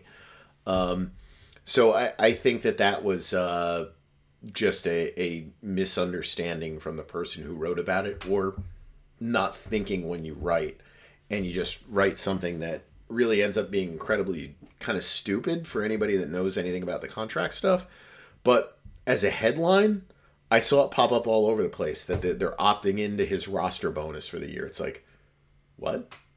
So, you know, if you, if you're all these different outlets and you want to pick up on that, you know, more power to you, but uh, you don't know what you're talking about. Uh, John Bradley Green, do you have any big name free agent signing predictions and contract amounts? I saw your podcast uh, clip with Mike Evans headed to the Jets. Um, so w- we do have a whole, you know, free ra- uh, free agent ranking section. Oh, it looks like I got logged out, so I'm not even going to bother trying to log back in. Um, you know, it, it's a, uh, it, we, we, we have those, those players there. So we, we have the top sixty players. I think I added like another three guys this week. I, I meant to add more, and, um, I got so caught up in the, the different releases and, um, you know, adjustments and all, all these other things that I just didn't get around to doing it. Um, and I, I'll probably have a couple others, but you know, if, if you um, subscribe on it, we do have those, um, you know, values that are there. But in, in terms of signing predictions, no, I, I don't usually go like crazy with that. You know, the, the, the thing I mentioned in the podcast about Evans with the Jets, I actually thought the, the real interesting fit for Evans would be with the Dallas Cowboys. Um, I don't think Dallas wants to pay, uh, and Dallas has never been that active in free agency. But, and I, I don't think they want to go down the route of having, you know, Evans at like twenty-three and um, uh, CeeDee Lamb at like twenty-seven or twenty-eight, um, you know, at the same time. You know, in the Jets case, what, what I like about the Jets fit with that is even though Wilson is going to look for an extension after this upcoming season, you can delay that. And even if you don't, you can stagger the impact between Evans and Wilson um, just because of the timing of it. The Cowboys can't really do that with uh, CeeDee Lamb. But I thought from a, a standpoint of how he would play there, ways that they could fit him in that offense, and just having that, you know, that big game threat, I thought he made a lot of sense for Dallas. Um, you know, if they really were all in, which Jerry said, but they're all in is... He's just saying all in with no inkling of what all in even means. Um, you know, that that'd be the case. But I, I I don't usually get too much into the, the, the business of saying like, well, you know, this guy should go here, or this guy's going to go there. And, you know, you know, that, that doesn't go with me um, too much. But uh, yeah, the, we, we do have rankings for a lot of those players. Uh I think I have Kirk Cousins number one on the board, uh, Chris Jones number two, uh, maybe Brian Burns at number three. Um, I have to think about that. But um, yeah, but we, we do have those on there. Uh, Clark Hunt cash spending compared to the other contenders in the past ten years. I don't have that in front of me, um, you know, to pull that up. Uh, you know, and, and it's hard to say where, where you're going back in time. You you can only compare to what teams spend now. Um, the Chiefs are one of the lowest spending teams in the league. I mean, most years the T- Chiefs payroll is going to be thirty-two, thirty, twenty-eight, twenty-seven, twenty-five. Um, you know, they're, they're just one of the lowest spenders. Uh, there's no way around that. Um, you know, they're they're a incredibly well-run organization. And I think they proved that before Mahomes was even there, that they're just, they're a really well-run organization. Um, but if you don't have Mahomes on that team, they are not going to make the investments that are probably necessary to um, get you past a certain level. Uh, it it's really not much different than the Patriots. Um, you know, the Patriots have been a lower spending team Um, through the years, and you know, when you had Tom Brady on that team, the lower spending was not an issue. Um, you know, you, you got by just by Brady being that good, and you know, using the presence of Brady in many ways to sign a lot of veteran players that could still play, but getting them to um, you know, kind of take pay cuts uh, as to their expectation level. Um, you know, to go to New England. I don't think Kansas City does that part of it. Um, I think Kansas City is just very calculated with the way they spend their money and how they budget everything. Um, but yeah, I think if you, you went over a ten-year period and you looked at spending relative to the rest of the league, I'm sure that, you know, they're going to be pretty low, and a lot of the teams that have done well, with the exception of the Patriots, are probably going to be a little bit higher in there. But, you know, the the, the interesting thing when you, you do look at things that way, it is um, how successful have teams been over, um, you know, a longer period of time. So one of the things that I did this week, and, you know, of course you get a bunch of comments, um, you know, people just saying, you know, well, this scoring system is stupid. It's like, look, it's a it's a throwaway post on Twitter. Uh, let me see if I can dig it up. Uh, I'm just going to run through my own timeline of junk that I've put up there. So here you go. Um, so here's playoff success versus cash spending over the past five years. So basically what I did for this was um, if you made the wild card round, you got one point. That, that's if you, you didn't make it past the wild card round. I think it was four points if you made it to the division round, but you lost there. Eight points if you were a uh, conference champion loser. thirteen points for a Super Bowl loss. twenty for a Super Bowl win. Something like that. And, you know, you can see here... Um, you know, if, you, if you're following along, if not, just go on Twitter and look on my uh, profile, and you, you'll see the little uh, chart that's there. Um,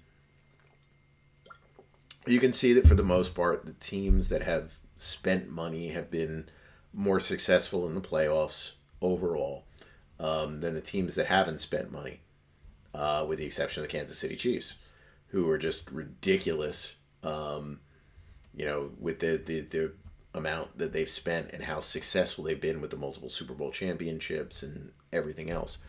Um, now, I, I think one of the differences is if you look over the long term at some of these teams, um, you'll probably see, you know, if you, you want to get into the, the fin- financial kind of terms with it, a lot of volatility. Um, you know, Kansas City has not been volatile. San Francisco hasn't been too volatile. And, you know, Buffalo, for the most part, hasn't been. But, you know, Tampa Bay, it was a period of success. And I, and I know this year they were successful, but that was, um, that was frankly success in a bad division. So I, I think when you look at teams like um, Tampa, um, you get a lot of ups and a lot of downs. Uh, I think if you look at Baltimore, they really haven't had big lows, but you haven't really had, like, super highs either. Uh, you know, Tennessee has had some really good and really bad years. Uh, Green Bay probably falls a little bit into that category at times as well. Uh, the Rams, who have been below average, uh, in large part because of the way that they cut this year, you know, that that's a team that's been in that same that same kind of boat, right? We've, we've had some years where you've been incredibly successful in the playoffs, and then you've had some years where you struggle a little bit. So, you know, I, I think that's... Um, You know, you, you do see a little bit of volatility from some of those teams that do go a little overboard with spending. And San Francisco, you might see that two years from now.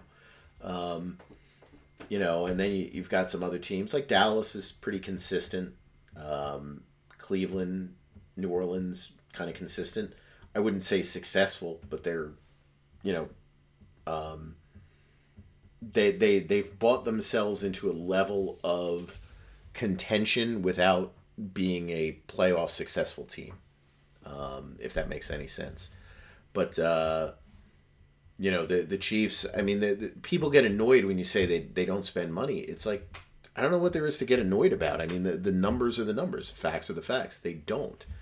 And, you know, that they've got the greatest quarterback of this generation, and that goes a long way.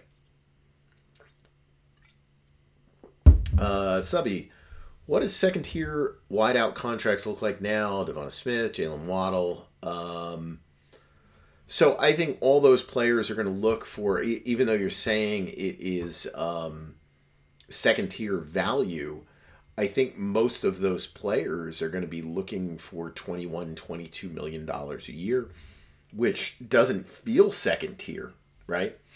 But I, I think that's probably where they'll be, because Mike Williams got twenty million dollars a year. So maybe they won't get the guarantees of the A J. Browns, right? You know, the, those guys are on contracts that are four or five years in length. Um, you know, the Mike Williams deal was two years guaranteed on a three-year contract. So you, you might have those contracts kind of fall into that bucket to where the, the cash payouts up front are a little bit lower. Um, but pricing-wise, I mean... twenty-two, twenty-three, which is right, going to be right near the top of, you know, all these different names. Um, I don't know what Reddick's value is. You know, that that I, I I'm sure he's looking for a lot of money. Um, you know, and I'm sure the Eagles, this is why they gave him permission to seek a trade. It's like they they can't justify going into someone who's thirty years old and doing another big deal with him. Um You know, I'm sure he's looking for twenty, and, you know, he can try and look to see what Hunter gets or something like that. But um,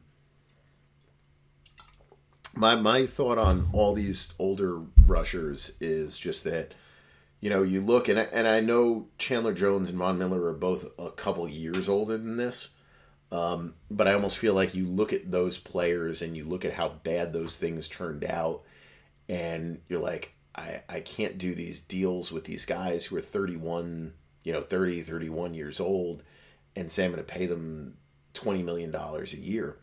Um, you know, you, you have a lot of older rushers that have been willing to sign for twelve and under. And it's like, that's probably more, um, you know, what, what the market should be, um, you know, versus jumping up. Matthew, uh, with the Bears and Jalen Johnson contract talks heating up, this year would be a good time to front load a long-term deal. I know typically an organization shouldn't front load, but with the added cap, is this a good time for one? Um, man, that, that, that, that whole contract thing is very interesting there, um, with what they decide to do. Uh, I don't think there's anything wrong with front-loading a contract. Um, I think if you are a team that has a lot of salary cap space and doesn't think they can use it, I think there's more value in front-loading the contract of a player and having him at reasonable numbers, um, versus just carrying the money over. E- even though those two things end up probably, you know, netting out equal, I, I think, you know, uh, you know, Jimmy Garoppolo is the perfect example of that. If Jimmy Garoppolo has, and and I know that the the market exploded after he signed, um, you know, the deal that he did with San Francisco around twenty-seven, twenty-eight million a year, I think is what that number was. And he was the highest paid quarterback in the N F L when he signed that deal. You know, he was, held that distinction for like two weeks. Um,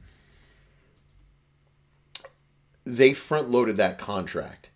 I think it's much easier to sell, um, to your fan base or year over year, that you've got your quarterback at cap charges of, you know, eighteen a year, twenty a year, whatever his numbers were, um, especially considering he's, you know, a little bit above average kind of player, than having a what looks like a better cap situation because maybe of all that carryover in one specific year, but having Jimmy Garoppolo at a thirty-four million dollars cap charge, because then it's like, man, why do we have Jimmy Garoppolo at thirty-four million dollars a year? Um, you know, how are you going to get better that way? So I think that's a good use of cap space. The the, the other reason is that I, I think sometimes you're better off um, utilizing your cap space in a constructive way, and I consider that a constructive use of cap space, versus saying, well, you know, if, if we, we keep this player at twenty, you know, again, using the Garoppolo example, you know, if we keep him at twenty, you know, we can bring in two guys that make six million bucks a year. And it's like, it's probably, the, those guys are probably not going to make a difference for you. Um, so I, I think that would be okay for them to do, especially at that position, to be honest. Um, you know, the way that position breaks down, um, you know, he might be an effective player, effective enough if he's sitting there at a cap charge and a, a contract value at some point of, say, ten million dollars a year versus, you know, twenty-something million dollars a year, you know, like the Xavier Howard kind of stuff. Um, you know, so I, I, I could see logic in them structuring things that way.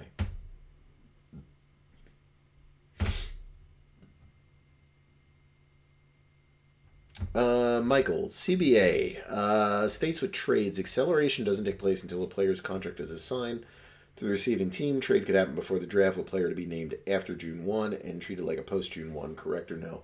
Um,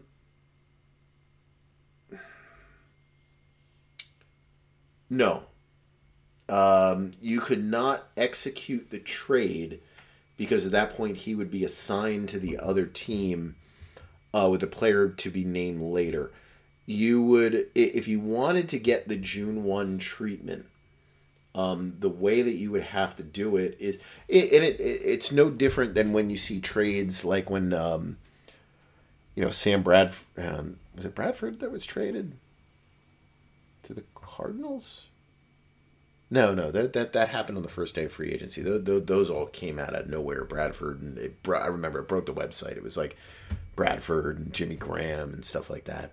Um, I'm trying to remember which quarterbacks. Um, wasn't Carr because he got cut.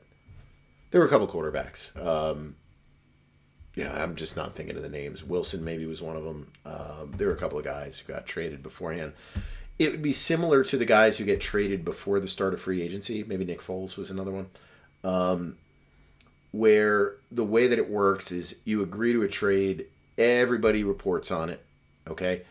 And you don't execute the trade until a certain date. So it would be the equivalent of like, um, um, I don't know, whatever. Let, let's let's say you want to trade A J. Brown, you know, on the Eagles or whatever there, and you, you wanted to wait until post June first.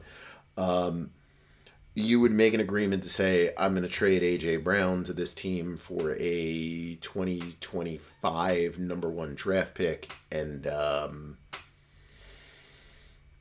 I don't know, whatever whatever play you want to throw in there, just, uh, you know, league average wide receiver, you know, something like that. Um, you would, uh, you know, have it out there, and it would be reported on everywhere, and you would wait until June second to execute the trade, at which point A J. Brown would be assigned to the new team, whatever random player would be assigned to the Eagles.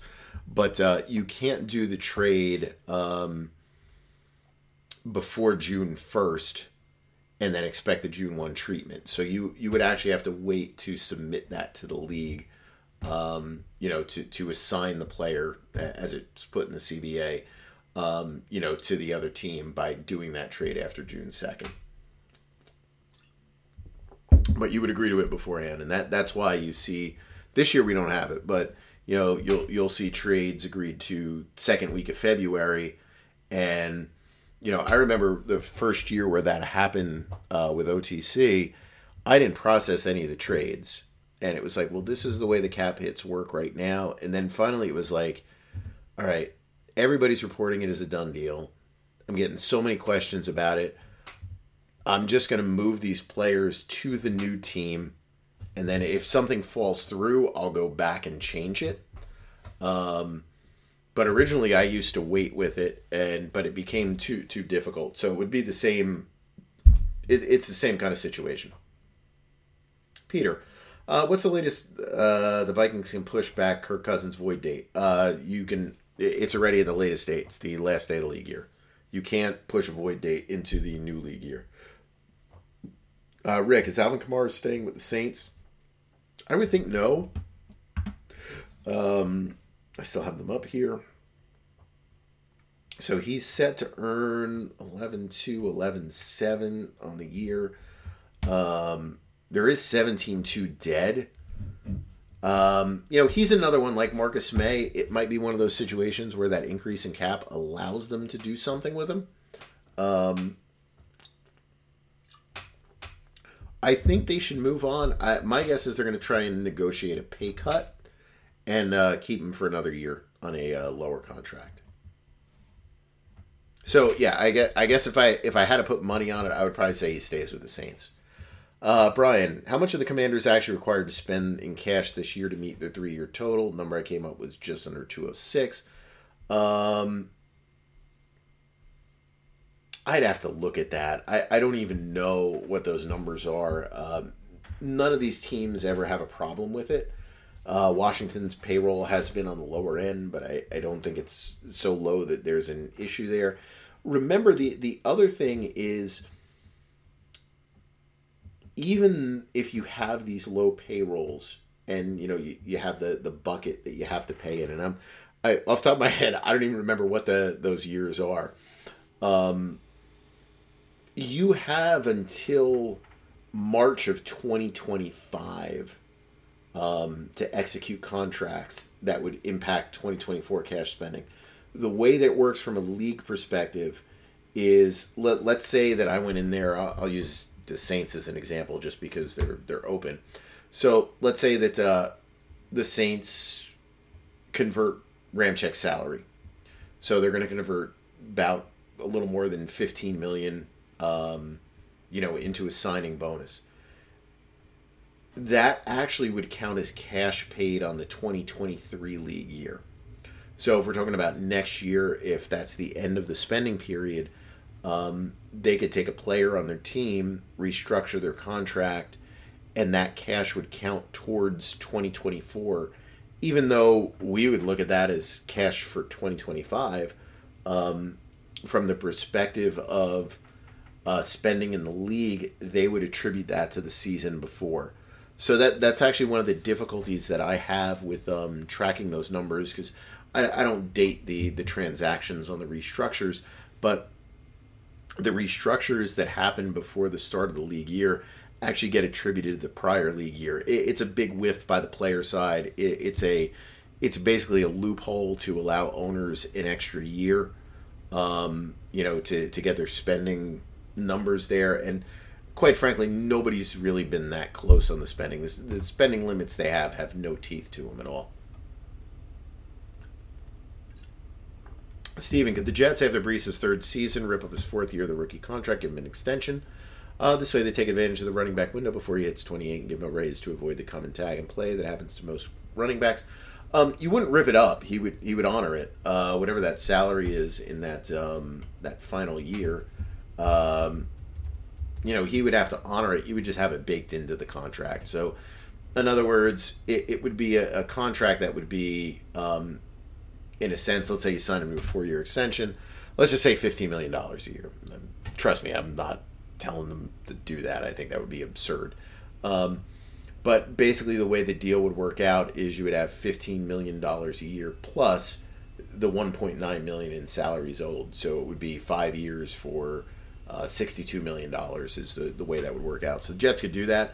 I would not advise it. Um, you know, I think if Rodgers is legitimately healthy, I think that uh, Hall has that ability to have that Jonathan Taylor um, season where Taylor had like, what was it, sixteen, eighteen hundred rushing yards.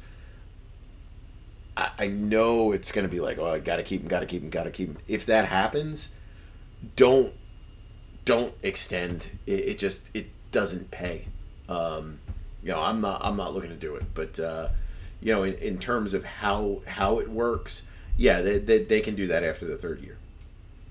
Jake, if a player like Josh Jacobs has bonuses as part of his contract, does the prior year's salary for purposes of the franchise tag include the amounts for any bonuses not earned, uh, like per game roster bonuses? Simply put, uh, Jacobs' prior year's salary eleven seven nine one or eleven three nine one. Oh, that's a good question. Um. I'd have to actually look at the official wording that's in there, but I, I believe it's based on the base value um, of that deal. Uh, I, I, I'd have to look. I'm I'm actually not one hundred percent sure off the top of my head on that, that question. Um,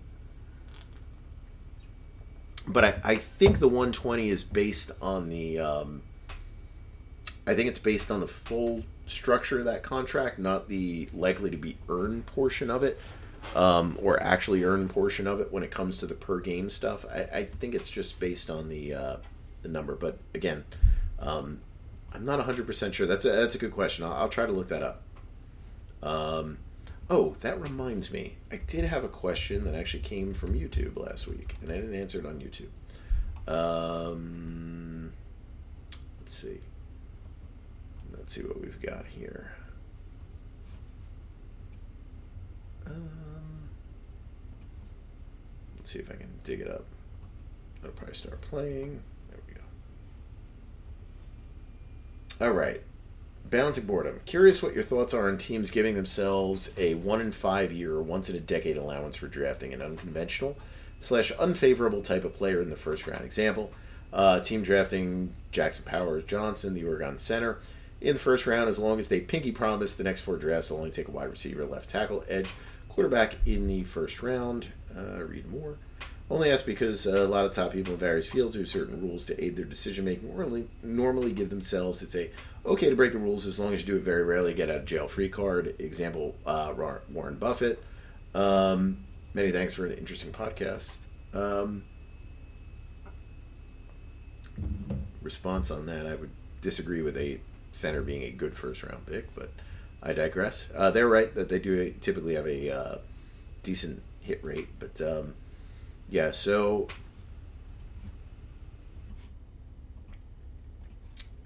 um yeah, sorry, I had to go grab another one. Um yeah, I, I think that that's okay. Um, you know, I, I think look, you you can't always go by the numbers when it comes to the N F L stuff, even though, you know, I'm going to say we should go by the numbers most of the time.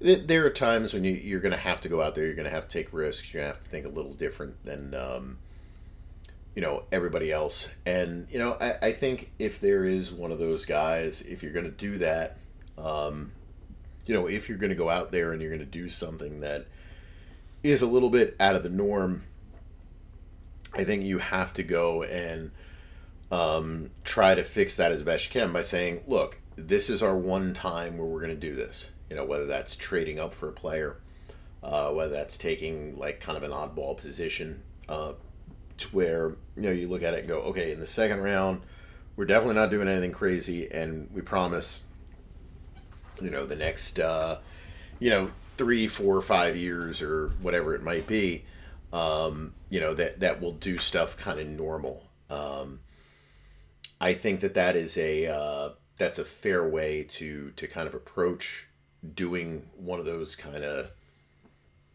out of the box um kind of draft picks, but I don't know how many teams would actually follow through on that. But um you know, i i think that's that's realistic as a way to do that. And um you know, the, the only thing that I would say is when you do look, I, I think in the field of like um, like finance, um, you know, you're looking at like a Warren Buffett or something like that.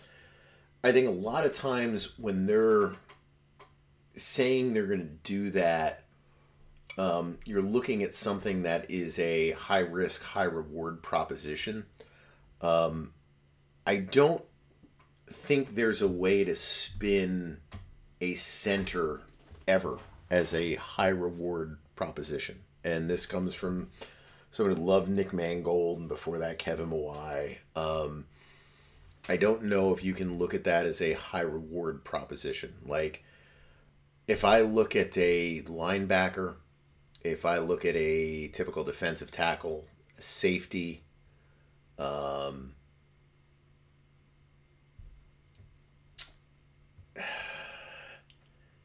one in a million chance on a tight end, uh, but like a guard, a right tackle, um, probably even a left tackle. Um, uh, left tackle is just bad availability. But, uh, you know, I, I don't know if I'm looking at a lot of those those positions as potential high reward positions. So that that that is the one difference with it. It's like, okay, I am making a non-conventional bet by going into a center, and that center might be terrific. Is there a scenario that I can envision to where if that center hits, it's the equivalent of making millions of dollars on an investment? I don't think the answer to that is yes. Um, but just just in terms of um, you know, a, a strategy or whatever. Yeah, I, I would agree, I think, with um, with what you said there. All right, let's see. Last set of questions here. Salt McGriddle, will you keep writing the same article about the Saints salary cap multiple times a year in perpetuity? Um, probably, because they're going to keep doing it. Um, you know, I, I people get annoyed with it. It's like you, you bring up the Saints, and it's like, well, they get out of it every year. Anybody can get out of it. You know, people ask me, how do they get out of it? Well, this is how they get out of it. What do they do? Exactly what I said. Why? Because there's no other options. There's no magic to it. There's no um, ingenuity to it. There's nothing There's nothing that's being done that is creative. There's nothing that's being done where it's like, oh, yeah, you know, that that's something very different. Um, it's just trying to deal with whatever. And, you know, if you're a Saints fan, and you are happy with every year being kind of on the cusp of playoff, you know, a playoff berth and just not getting there, you know, more power to you. If that's that's what you're cool with, um, that's fine. You know, I I would rather um, have that potential of a bad year knowing that, you know, that there is some kind of bright future for me versus just doing the same thing over and over and over again and getting worse every single year.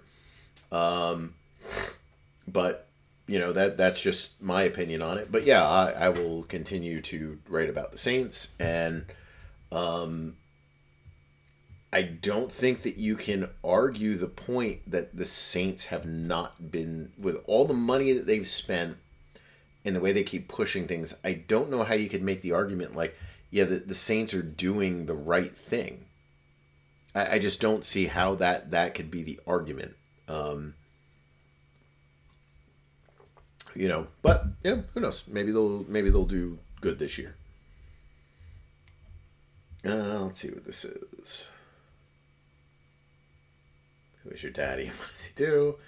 Uh, how many mozzarella sticks could you eat in one sitting? Um, I don't know. That's a that's a good question. I, I would guess quite a lot.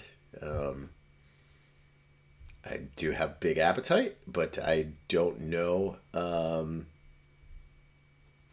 I, I don't really know that answer. um, do, how many I can actually sit there and uh, you know eat at one time? Good question. Uh, Stefan or Steven Peterson? Um, non-football. No, you had uh, Nelly the bunny. Uh, might you have any other pets? Nope. That was it. Uh, we've had some fish, uh, but my fish tank right now sits empty. Um, I don't know if anyone really considers fish pets, but um, no, Nelly was the uh, the only pet that we had. Uh, with oh, same person, uh, with rookie contracts already being figured out for the most part, why is it such a big deal that Caleb doesn't have any representation? Um, it's really not. It, people make a bigger deal of that than it needs to be. Um, look, there's value... Um, you know, to having people represent you during the draft process. Some of it has to do with preparation. Some of it has to do with, like, how do you do all your training and setting you up for that and doing prep for interviews and how you're going to tackle the combine and drills on your pro day and your own, um, you know, all, all that kind of stuff. It's not like there's no value to that. There, there is a value to it. But when, when you're considered, you know, the top pick in the draft, and there's little that's going to change that, you know, is what it is. Um, you know, and I, I don't even pay attention anymore to uh, what rookies do or don't represent themselves. I think the next thing comes from when you do that second contract. Um, you know, do you want to rep yourself, or, you know, do you want to sign with someone who's a top pick like that? You know, you're signing with Athletes First, you're signing with C A A, you're signing with Clutch, you know, one, one of those bigger groups. Um, you know, I, I think that's the question more that you look at versus that rookie period. Um, you know, again, I, I think the representation aspect is important for players depending on where their, their draft slot is. Um, you know, but if you're slotted, you know, number one overall or top five or something like that, um, you know, you, you can probably get away with not having an agent. Uh, John, do you see the details on the cap adjustment figures or just the totals for each team? Uh, no, I, I don't know the details. If you mean, like, why did this team, you know, get this? You know, most of the time it's per-game bonuses. That's to do with incentives. Um, sometimes it's signing bonus refunds. Um, you know, all those things. I don't know the breakdown of that stuff. We, we track it as best we can. Um, and most years I actually put up my own estimates. I didn't do it this year. I don't really know why. I just didn't bother doing it. Um, but I just get the totals for the teams. Uh, let's see. Um, D, should the Ravens bring back O B J for anything more than five million dollars? No, I don't know why they would bring him back at all. Um, he's a name. You know, it, that, that was one of the dumbest contracts um, I can imagine. Like the... The guys that, that negotiated that deal for Beckham should have been doing backflips the minute the Ravens agreed to that nonsense. Um, I think Beckham is one of those players where he's probably expecting a lot, and so you're probably looking at someone who's more of a mid-year signing, I think, than uh, anything else. You you would be crazy to pay him anything significant. I mean, he, he's a name at this point. Uh, nothing more, nothing less. Christopher, who is the most famous celebrity you ever met? Um... you know, obviously I mentioned about Peter King before. Um, I don't know. Um, I don't think I've met too many people that would be considered, like, really famous, famous. Um, famous celebrity. I'm trying to think. Um, I did meet Weird Al Yankovic once. Um, he's pretty famous. Uh, football-related, Mark Gastineau. Um, I'm trying to think if there... I, I I can't really think of anyone... Uh, the wrestler Kurt Angle. I met him once. Um, you know, he's uh, pretty famous, I guess. Um, I, but I, I, I can't think of too many, like, famous people that I've really met. Um, most of them have just been in... If anyone even remotely, even most of those names, just in passing. Um, so if it's actually talking to someone, it's probably Peter King. Um, uh, David, uh, who should be cut but won't this offseason? Who will most likely get overpaid in free agency? Um, so overpaid in free agency, man, that, that's a good question. Um, he won't get to free agency. It would be Burns if Burns got to free agency. Um, and may, maybe you include in that a, a contract with Carolina, but I think that's the guy that has the potential to probably earn significantly more than he's really worth on the field. I think there's a lot of uh, inconsistency with his play, um, you know, and that that would that would be the guy uh, who should be cut but won't. I don't know. There's going to be a number of players like that, like. You know, like, either Khalil Mack or Joey Bosa should be traded. I can't say cut, but, you know, they should be traded. They probably won't be. You know, they'll probably run it back with those guys. Um, I don't know what the Seahawks are thinking. You know, Tyler Lockett is someone that probably should go. He's going to remain. Um, he or he might remain. But, again, that that's more of a trade scenario. Um, you know, Kamara that we mentioned, you know, if, if they come to a, a different agreement with him, you know, that, that might be a player who sticks that probably should go. Um, you know, so I, I think it's a couple of players like that, but, uh, I think for the most part, I, I think the league is usually pretty good with not going crazy with the guys that they should cut and end up keeping. Um, You know, let, let, me, let me pull up transactions table real quick. Let's see if there's anybody I see that has a, a big cap savings that maybe won't go. Um, you know, again, Buckner, DeForest Buckner, I think you make a case for trading him. Pretty confident Mike Williams will be cut. Uh, Cam Robinson probably will be cut. Um...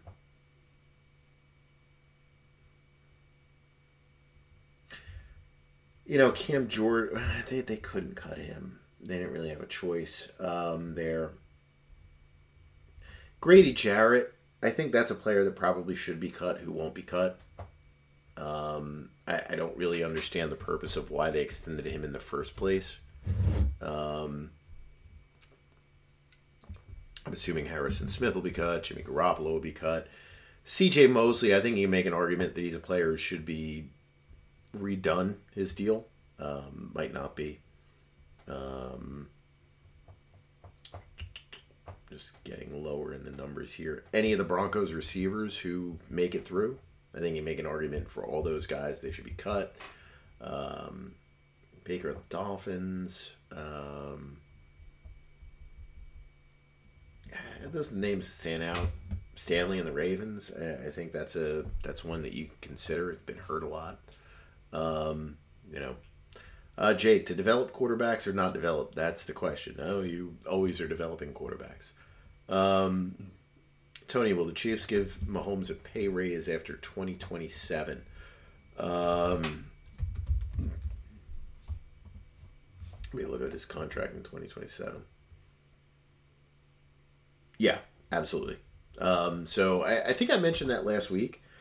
So I think the way the contract is structured at the moment And, you know, whenever there's going to be belly aching about the salaries and that they need to move up, they'll they'll take money from thirty and thirty-one.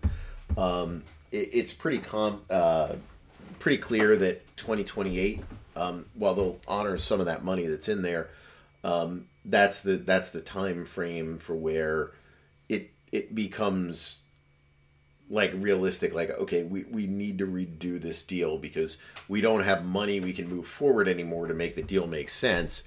Um, we, we need to add salary to the contract. So that that's when that will happen. So absolutely, that'll happen. Uh, Fantasy Tomlin, what would be a fair price for Fields? Do you think the Steelers should pay? Um, I think right now, I, I think the fair price for Fields is a second-round pick. Uh, with the ability of that second rounder to become a number one. Um, often the way that that works is you would get a number two in the twenty twenty-four draft, and if he hits certain thresholds, you would get that team's number one in the twenty twenty-five draft, and in return you would give them your number two. So I, I think that's probably what the conditionals would look like on a trade like that. Um Yeah, this the Steelers, I mean, they could be a team that's in the market for that. Um, you know, they need a quarterback, and um, if that's what they want to do, you know, go for it. Um, what team are you most intrigued in this next free agency? Good question. Um, so I, I'm I'm actually really intrigued by uh, both New England and Washington. Um, they have a lot of space. New England typically doesn't spend money, but the last time they had cap room, they did. You're looking to kind of overcome the Belichick shadow. So, you know, it's like, do they or don't they this year? Washington, you've got the ownership question. Um, you know, so I, I think both of those teams are really interesting with what they spend this year. I think the other two teams that I'd be interested in as I, I move down uh, in terms of projected cap room at the moment are the Vikings and the Jets. And with the Vikings, it's the, you know, do you double down on Coven, uh, Cousins and um, Hunter, create a bunch of cap room by doing some kind of deals with them now, you know, deferring those dead money charges and, you know, finding ways to add to the team in free agency and seeing if you can do something with this, you know, exact same team that really hasn't been able to get anywhere. Um, and the Jets, with kind of the stuff I talked about before, you know, it's that one year with Aaron Rodgers. Can they just go wild with spending? So I think those are the four teams that uh, I'd be most interested in this year.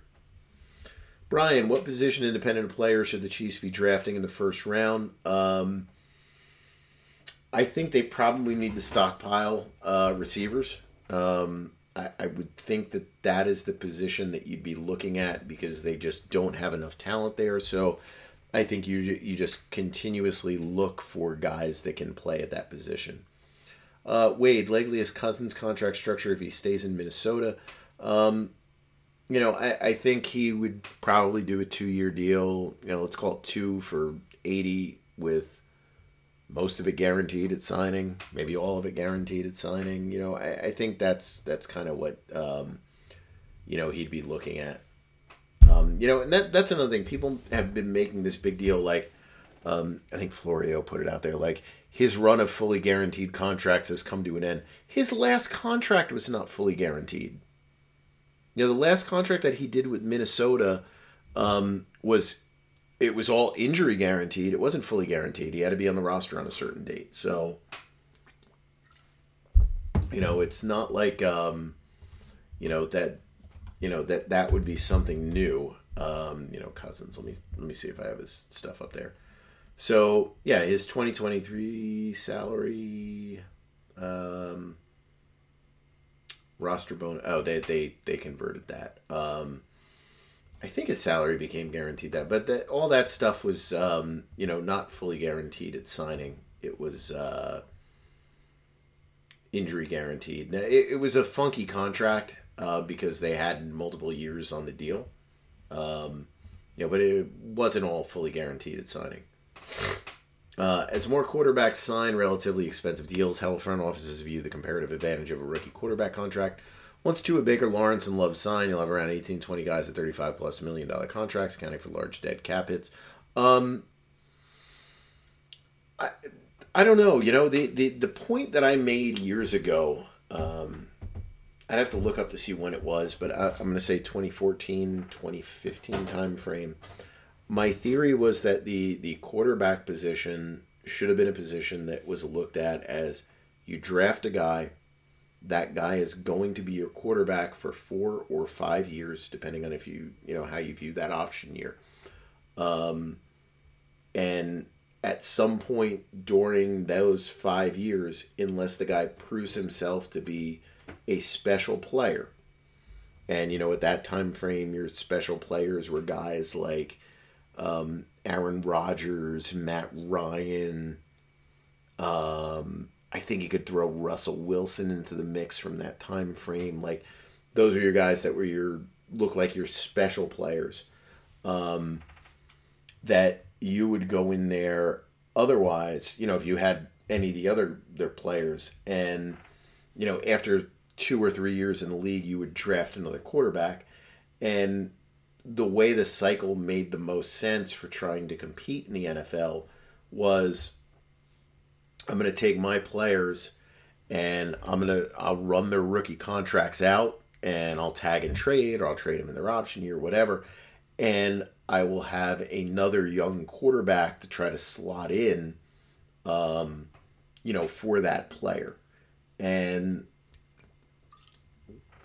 I still think, you know, eight, nine, ten years later than whenever I first made that point, um, I still think that holds true. No, nobody really does it.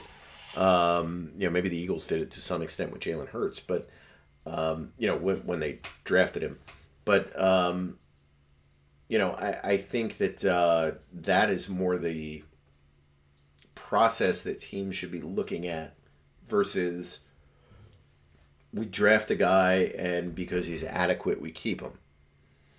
Like, if you look at the um, the way the dead money numbers for quarterbacks have has grown, um, excuse me, in many ways astronomically, right? With the uh, failures of Carson Wentz, Jared Goff, even though Jared Goff has had this rebirth in um, Detroit, but you know, players like that, what you see with Daniel Jones right now in New York, possibly what you may be seeing with Jalen Hurts in Philadelphia, uh, Kyler Murray possibly in Arizona, Deshaun Watson in Cleveland, where, you know, you're you're making these gigantic investments in players that are not superstars.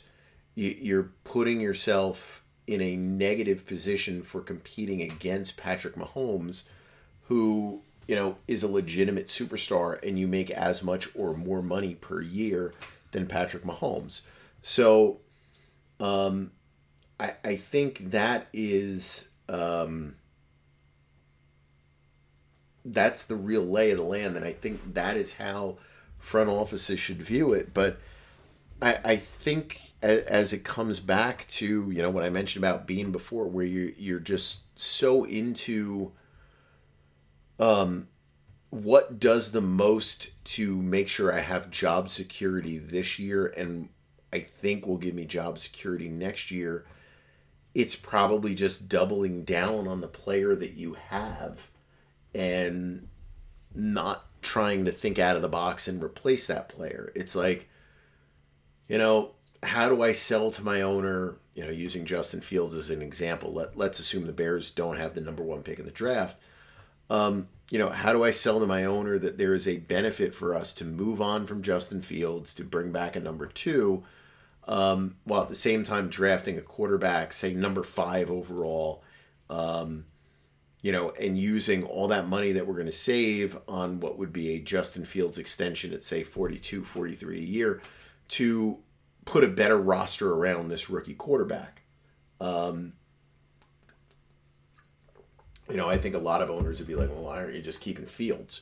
So, um, you know, I, I think I think if you really looked at it from a, a more analytical standpoint, you would be of the impression that your quarterback should be a four-year player.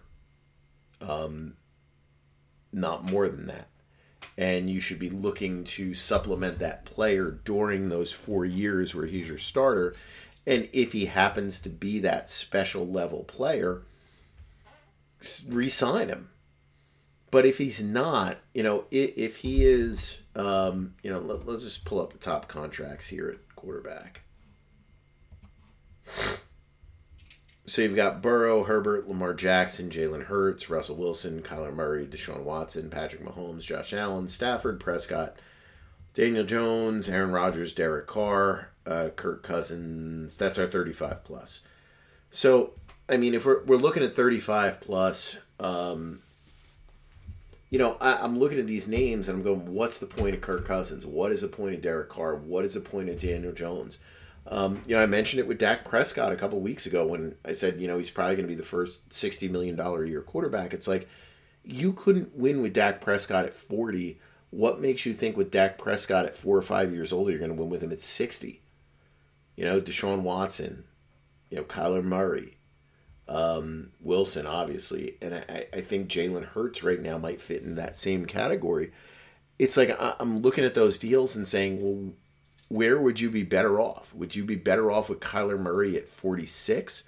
Or would you be better off with having traded Kyler Murray for two number ones to another team, let them sign him for whatever, and you go back in the draft and you draft somebody? Um,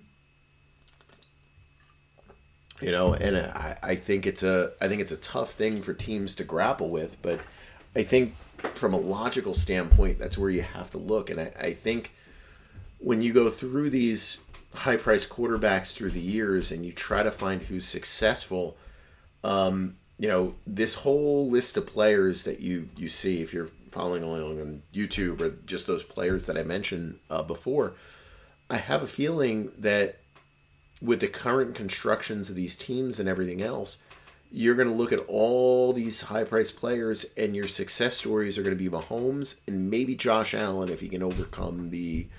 Um, you know, the whatever the, the nonsense is of continuously chasing these, you know, couple of guys. I don't think it's going to be Burrow. I don't think it's going to be Herbert. And they're both terrific players, Herbert especially. Um, I don't think it's going to be Jackson. I, I think there's a ceiling that, that exists there. Um, you know, I, I don't think it's going to be these other guys. Um, you know, it's not going to be Prescott, not going to be Jones, not going to be Carr, probably not going to be Rodgers. Um, probably not even going to be Stafford, um, you know, and Stafford, you know, and, and they're a little bit lower on the salary scale. So th- there is a little bit of an advantage on those guys, on those contracts. But, um,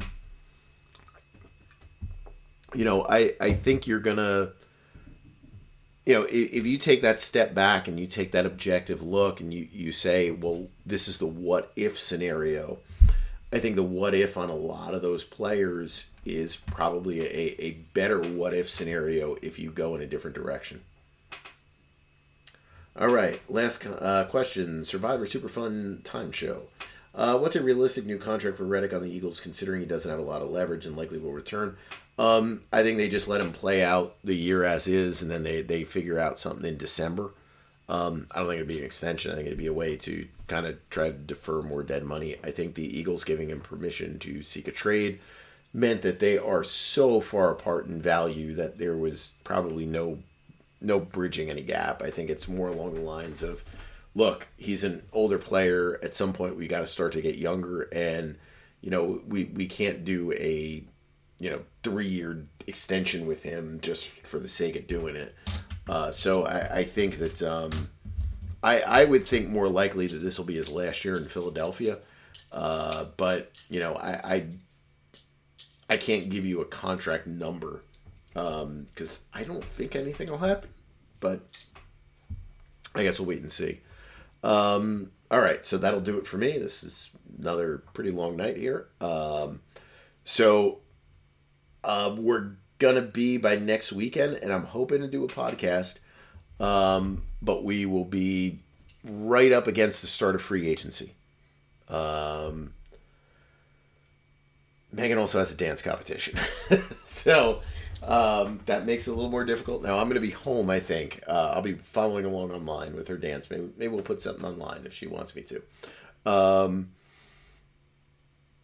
Uh, I guess the thing that I would say that I mentioned every year, and I'll certainly mention it next week in a podcast if we do it, um, bear with us with all the contract stuff we do. We get hammered with traffic during this week, um, or during the free agency period.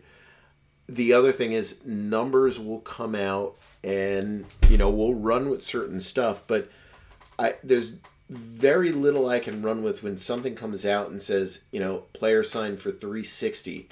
The best I can do is just throw three sixty up there and throw him in as an active contract with empty salary cap numbers. Um, you know, so just, just bear with us as we go through it. Um, you know, we try to keep up with the stuff as best we can, um, deal with the traffic as best we can. It's always a little bit of strain on the server. Um, yeah, I remember the first year of free agency when I did O T C, the we crashed the entire server for the, uh, the company we were with, and I had to move to a much bigger package. I had no idea that we would get that kind of interest um, with doing it. But, uh, you know, just bear with the store in that time. Uh, I will do the contract grades um, as the deals come in, but I don't like doing the grades until I get the full information on the deals. So, you know, I, I hate, and everybody writes about them all the time. Um, you know, you, you'll get a deal that comes in and it'll say four sixty, and you go, well, you know, that that's a good deal for this guy, or oh, that's a bad deal for that guy. four sixty, you know, it, it could be a lot of different ways to do it. And you could throw whatever numbers in there. You know, you, you can have a deal that's four one hundred that is legitimately three for fifty and one crazy year for fifty million dollars. Like, who knows? Um, so I usually wait in, until that point in time. Uh, we will have on the front page of the website, if you're following along here on YouTube, you can see it. Um, but if you scroll down, you'll see uh, sections that are um, right underneath the uh, the articles here, top contracts. Then it'll say twenty twenty-four cap space of uh, twenty twenty-four free agent spending. Um, that'll show you what teams have spent on free agents. So if you click on that, um, this is a good way to see free agent spending. Um, so right now what we have, I don't know why those numbers aren't matching up. I'll, I'll have to actually ask Nick that. I'll try to ask him tomorrow. Um, I think the free agent spending is probably, uh, showing franchise tags in there. I'll, I'll go and look back, but you know, you can see here that our uh, players that have been signed right now: Demarcus Robinson, four million dollars for the Rams. Jalen Reeves-Maybin at three seventy-five in Detroit. Um, you know, a couple guys on the Eagles, Chiefs. Um, 49ers have a couple minimum salary guys. These are all more futures deals. Um, they probably shouldn't even be in there, but I think we include everything that was signed after February. So, you know, that gives you an idea as to what the spending would be. Um, yeah, the that that's the difference is the, these do hold the franchise tenders because I have uh, T. Higgins on a uh, franchise tender, and with the Chiefs, it's Snead um, as a franchise tender. Even though this is not official yet, I, I do have that up there. Um, you know, if you want to see the latest deals that we upload as we get those numbers, uh, you can see that on the site, recent notable contracts. Um, you know, that'll be based on the date that those players signed. Not so much the date we get the information on, but that that's where you can see those numbers. But, uh, yeah, just, um, you know, bear with us as we go through um, all this stuff. It gets incredibly busy. It, it's very hard to keep up with. Um, you know, you get help doing it. And, you know, I know uh, Troy stays up doing this stuff. Um, I pretty much wipe myself out a lot of times, you know, staying up late at night, figuring out cap numbers, cap hits, and everything else. And, uh you know, putting those numbers in, trying to get some uh, grades up there on contracts that we do. Um, the other thing is just know, you know, what I mentioned before with like that Madison deal or uh, one of the other guys, things change. So sometimes we'll put up a certain set of estimates. It may change three days later when we get better information or, um, um, you know, something else comes out about a deal. Uh, excuse me. Get late. Um, you know, so, oh boy. Uh, you know, the, the, those are just different things to keep in mind. So just uh, bear with it. Um, as always, you know, this this is a busy time of year for everything we do. I know this is the, the most traffic we get for podcasts. Um, January, February, March are the most traffic that we get on the website pretty much all year long. And, um, you know, I just thank everybody for doing that. I thank anyone that uh, subscribes on the premium end of it. It really helps us keep up with all the different uh, server costs and everything else that's associated with it. I know a couple people have asked about the uh, ad-free aspect of it. We will do that with uh, premium members at some point. I'm kind of fiddling with a couple of things with the uh, service. And I, I think... Um, You know, by summertime, I think I should have it all figured out um, to where it'll work that way, to where when you're logged in, um, you know, you won't have to see the ads, because I, I know we run a lot of stuff on there, but we're just trying to, uh, you know, cover uh, some of the stuff that's associated with running the website and everything else. Um, you know, so, uh, you know, but just thank you very much for uh, following along and, um, you know, just... Uh, keeping us out there as uh, kind of the, you know, I, I guess the top source on the uh, salary cap and contract end of these things. Um, so hopefully I'll talk to everybody next week. So have a great week, and hopefully I will talk to you all again soon.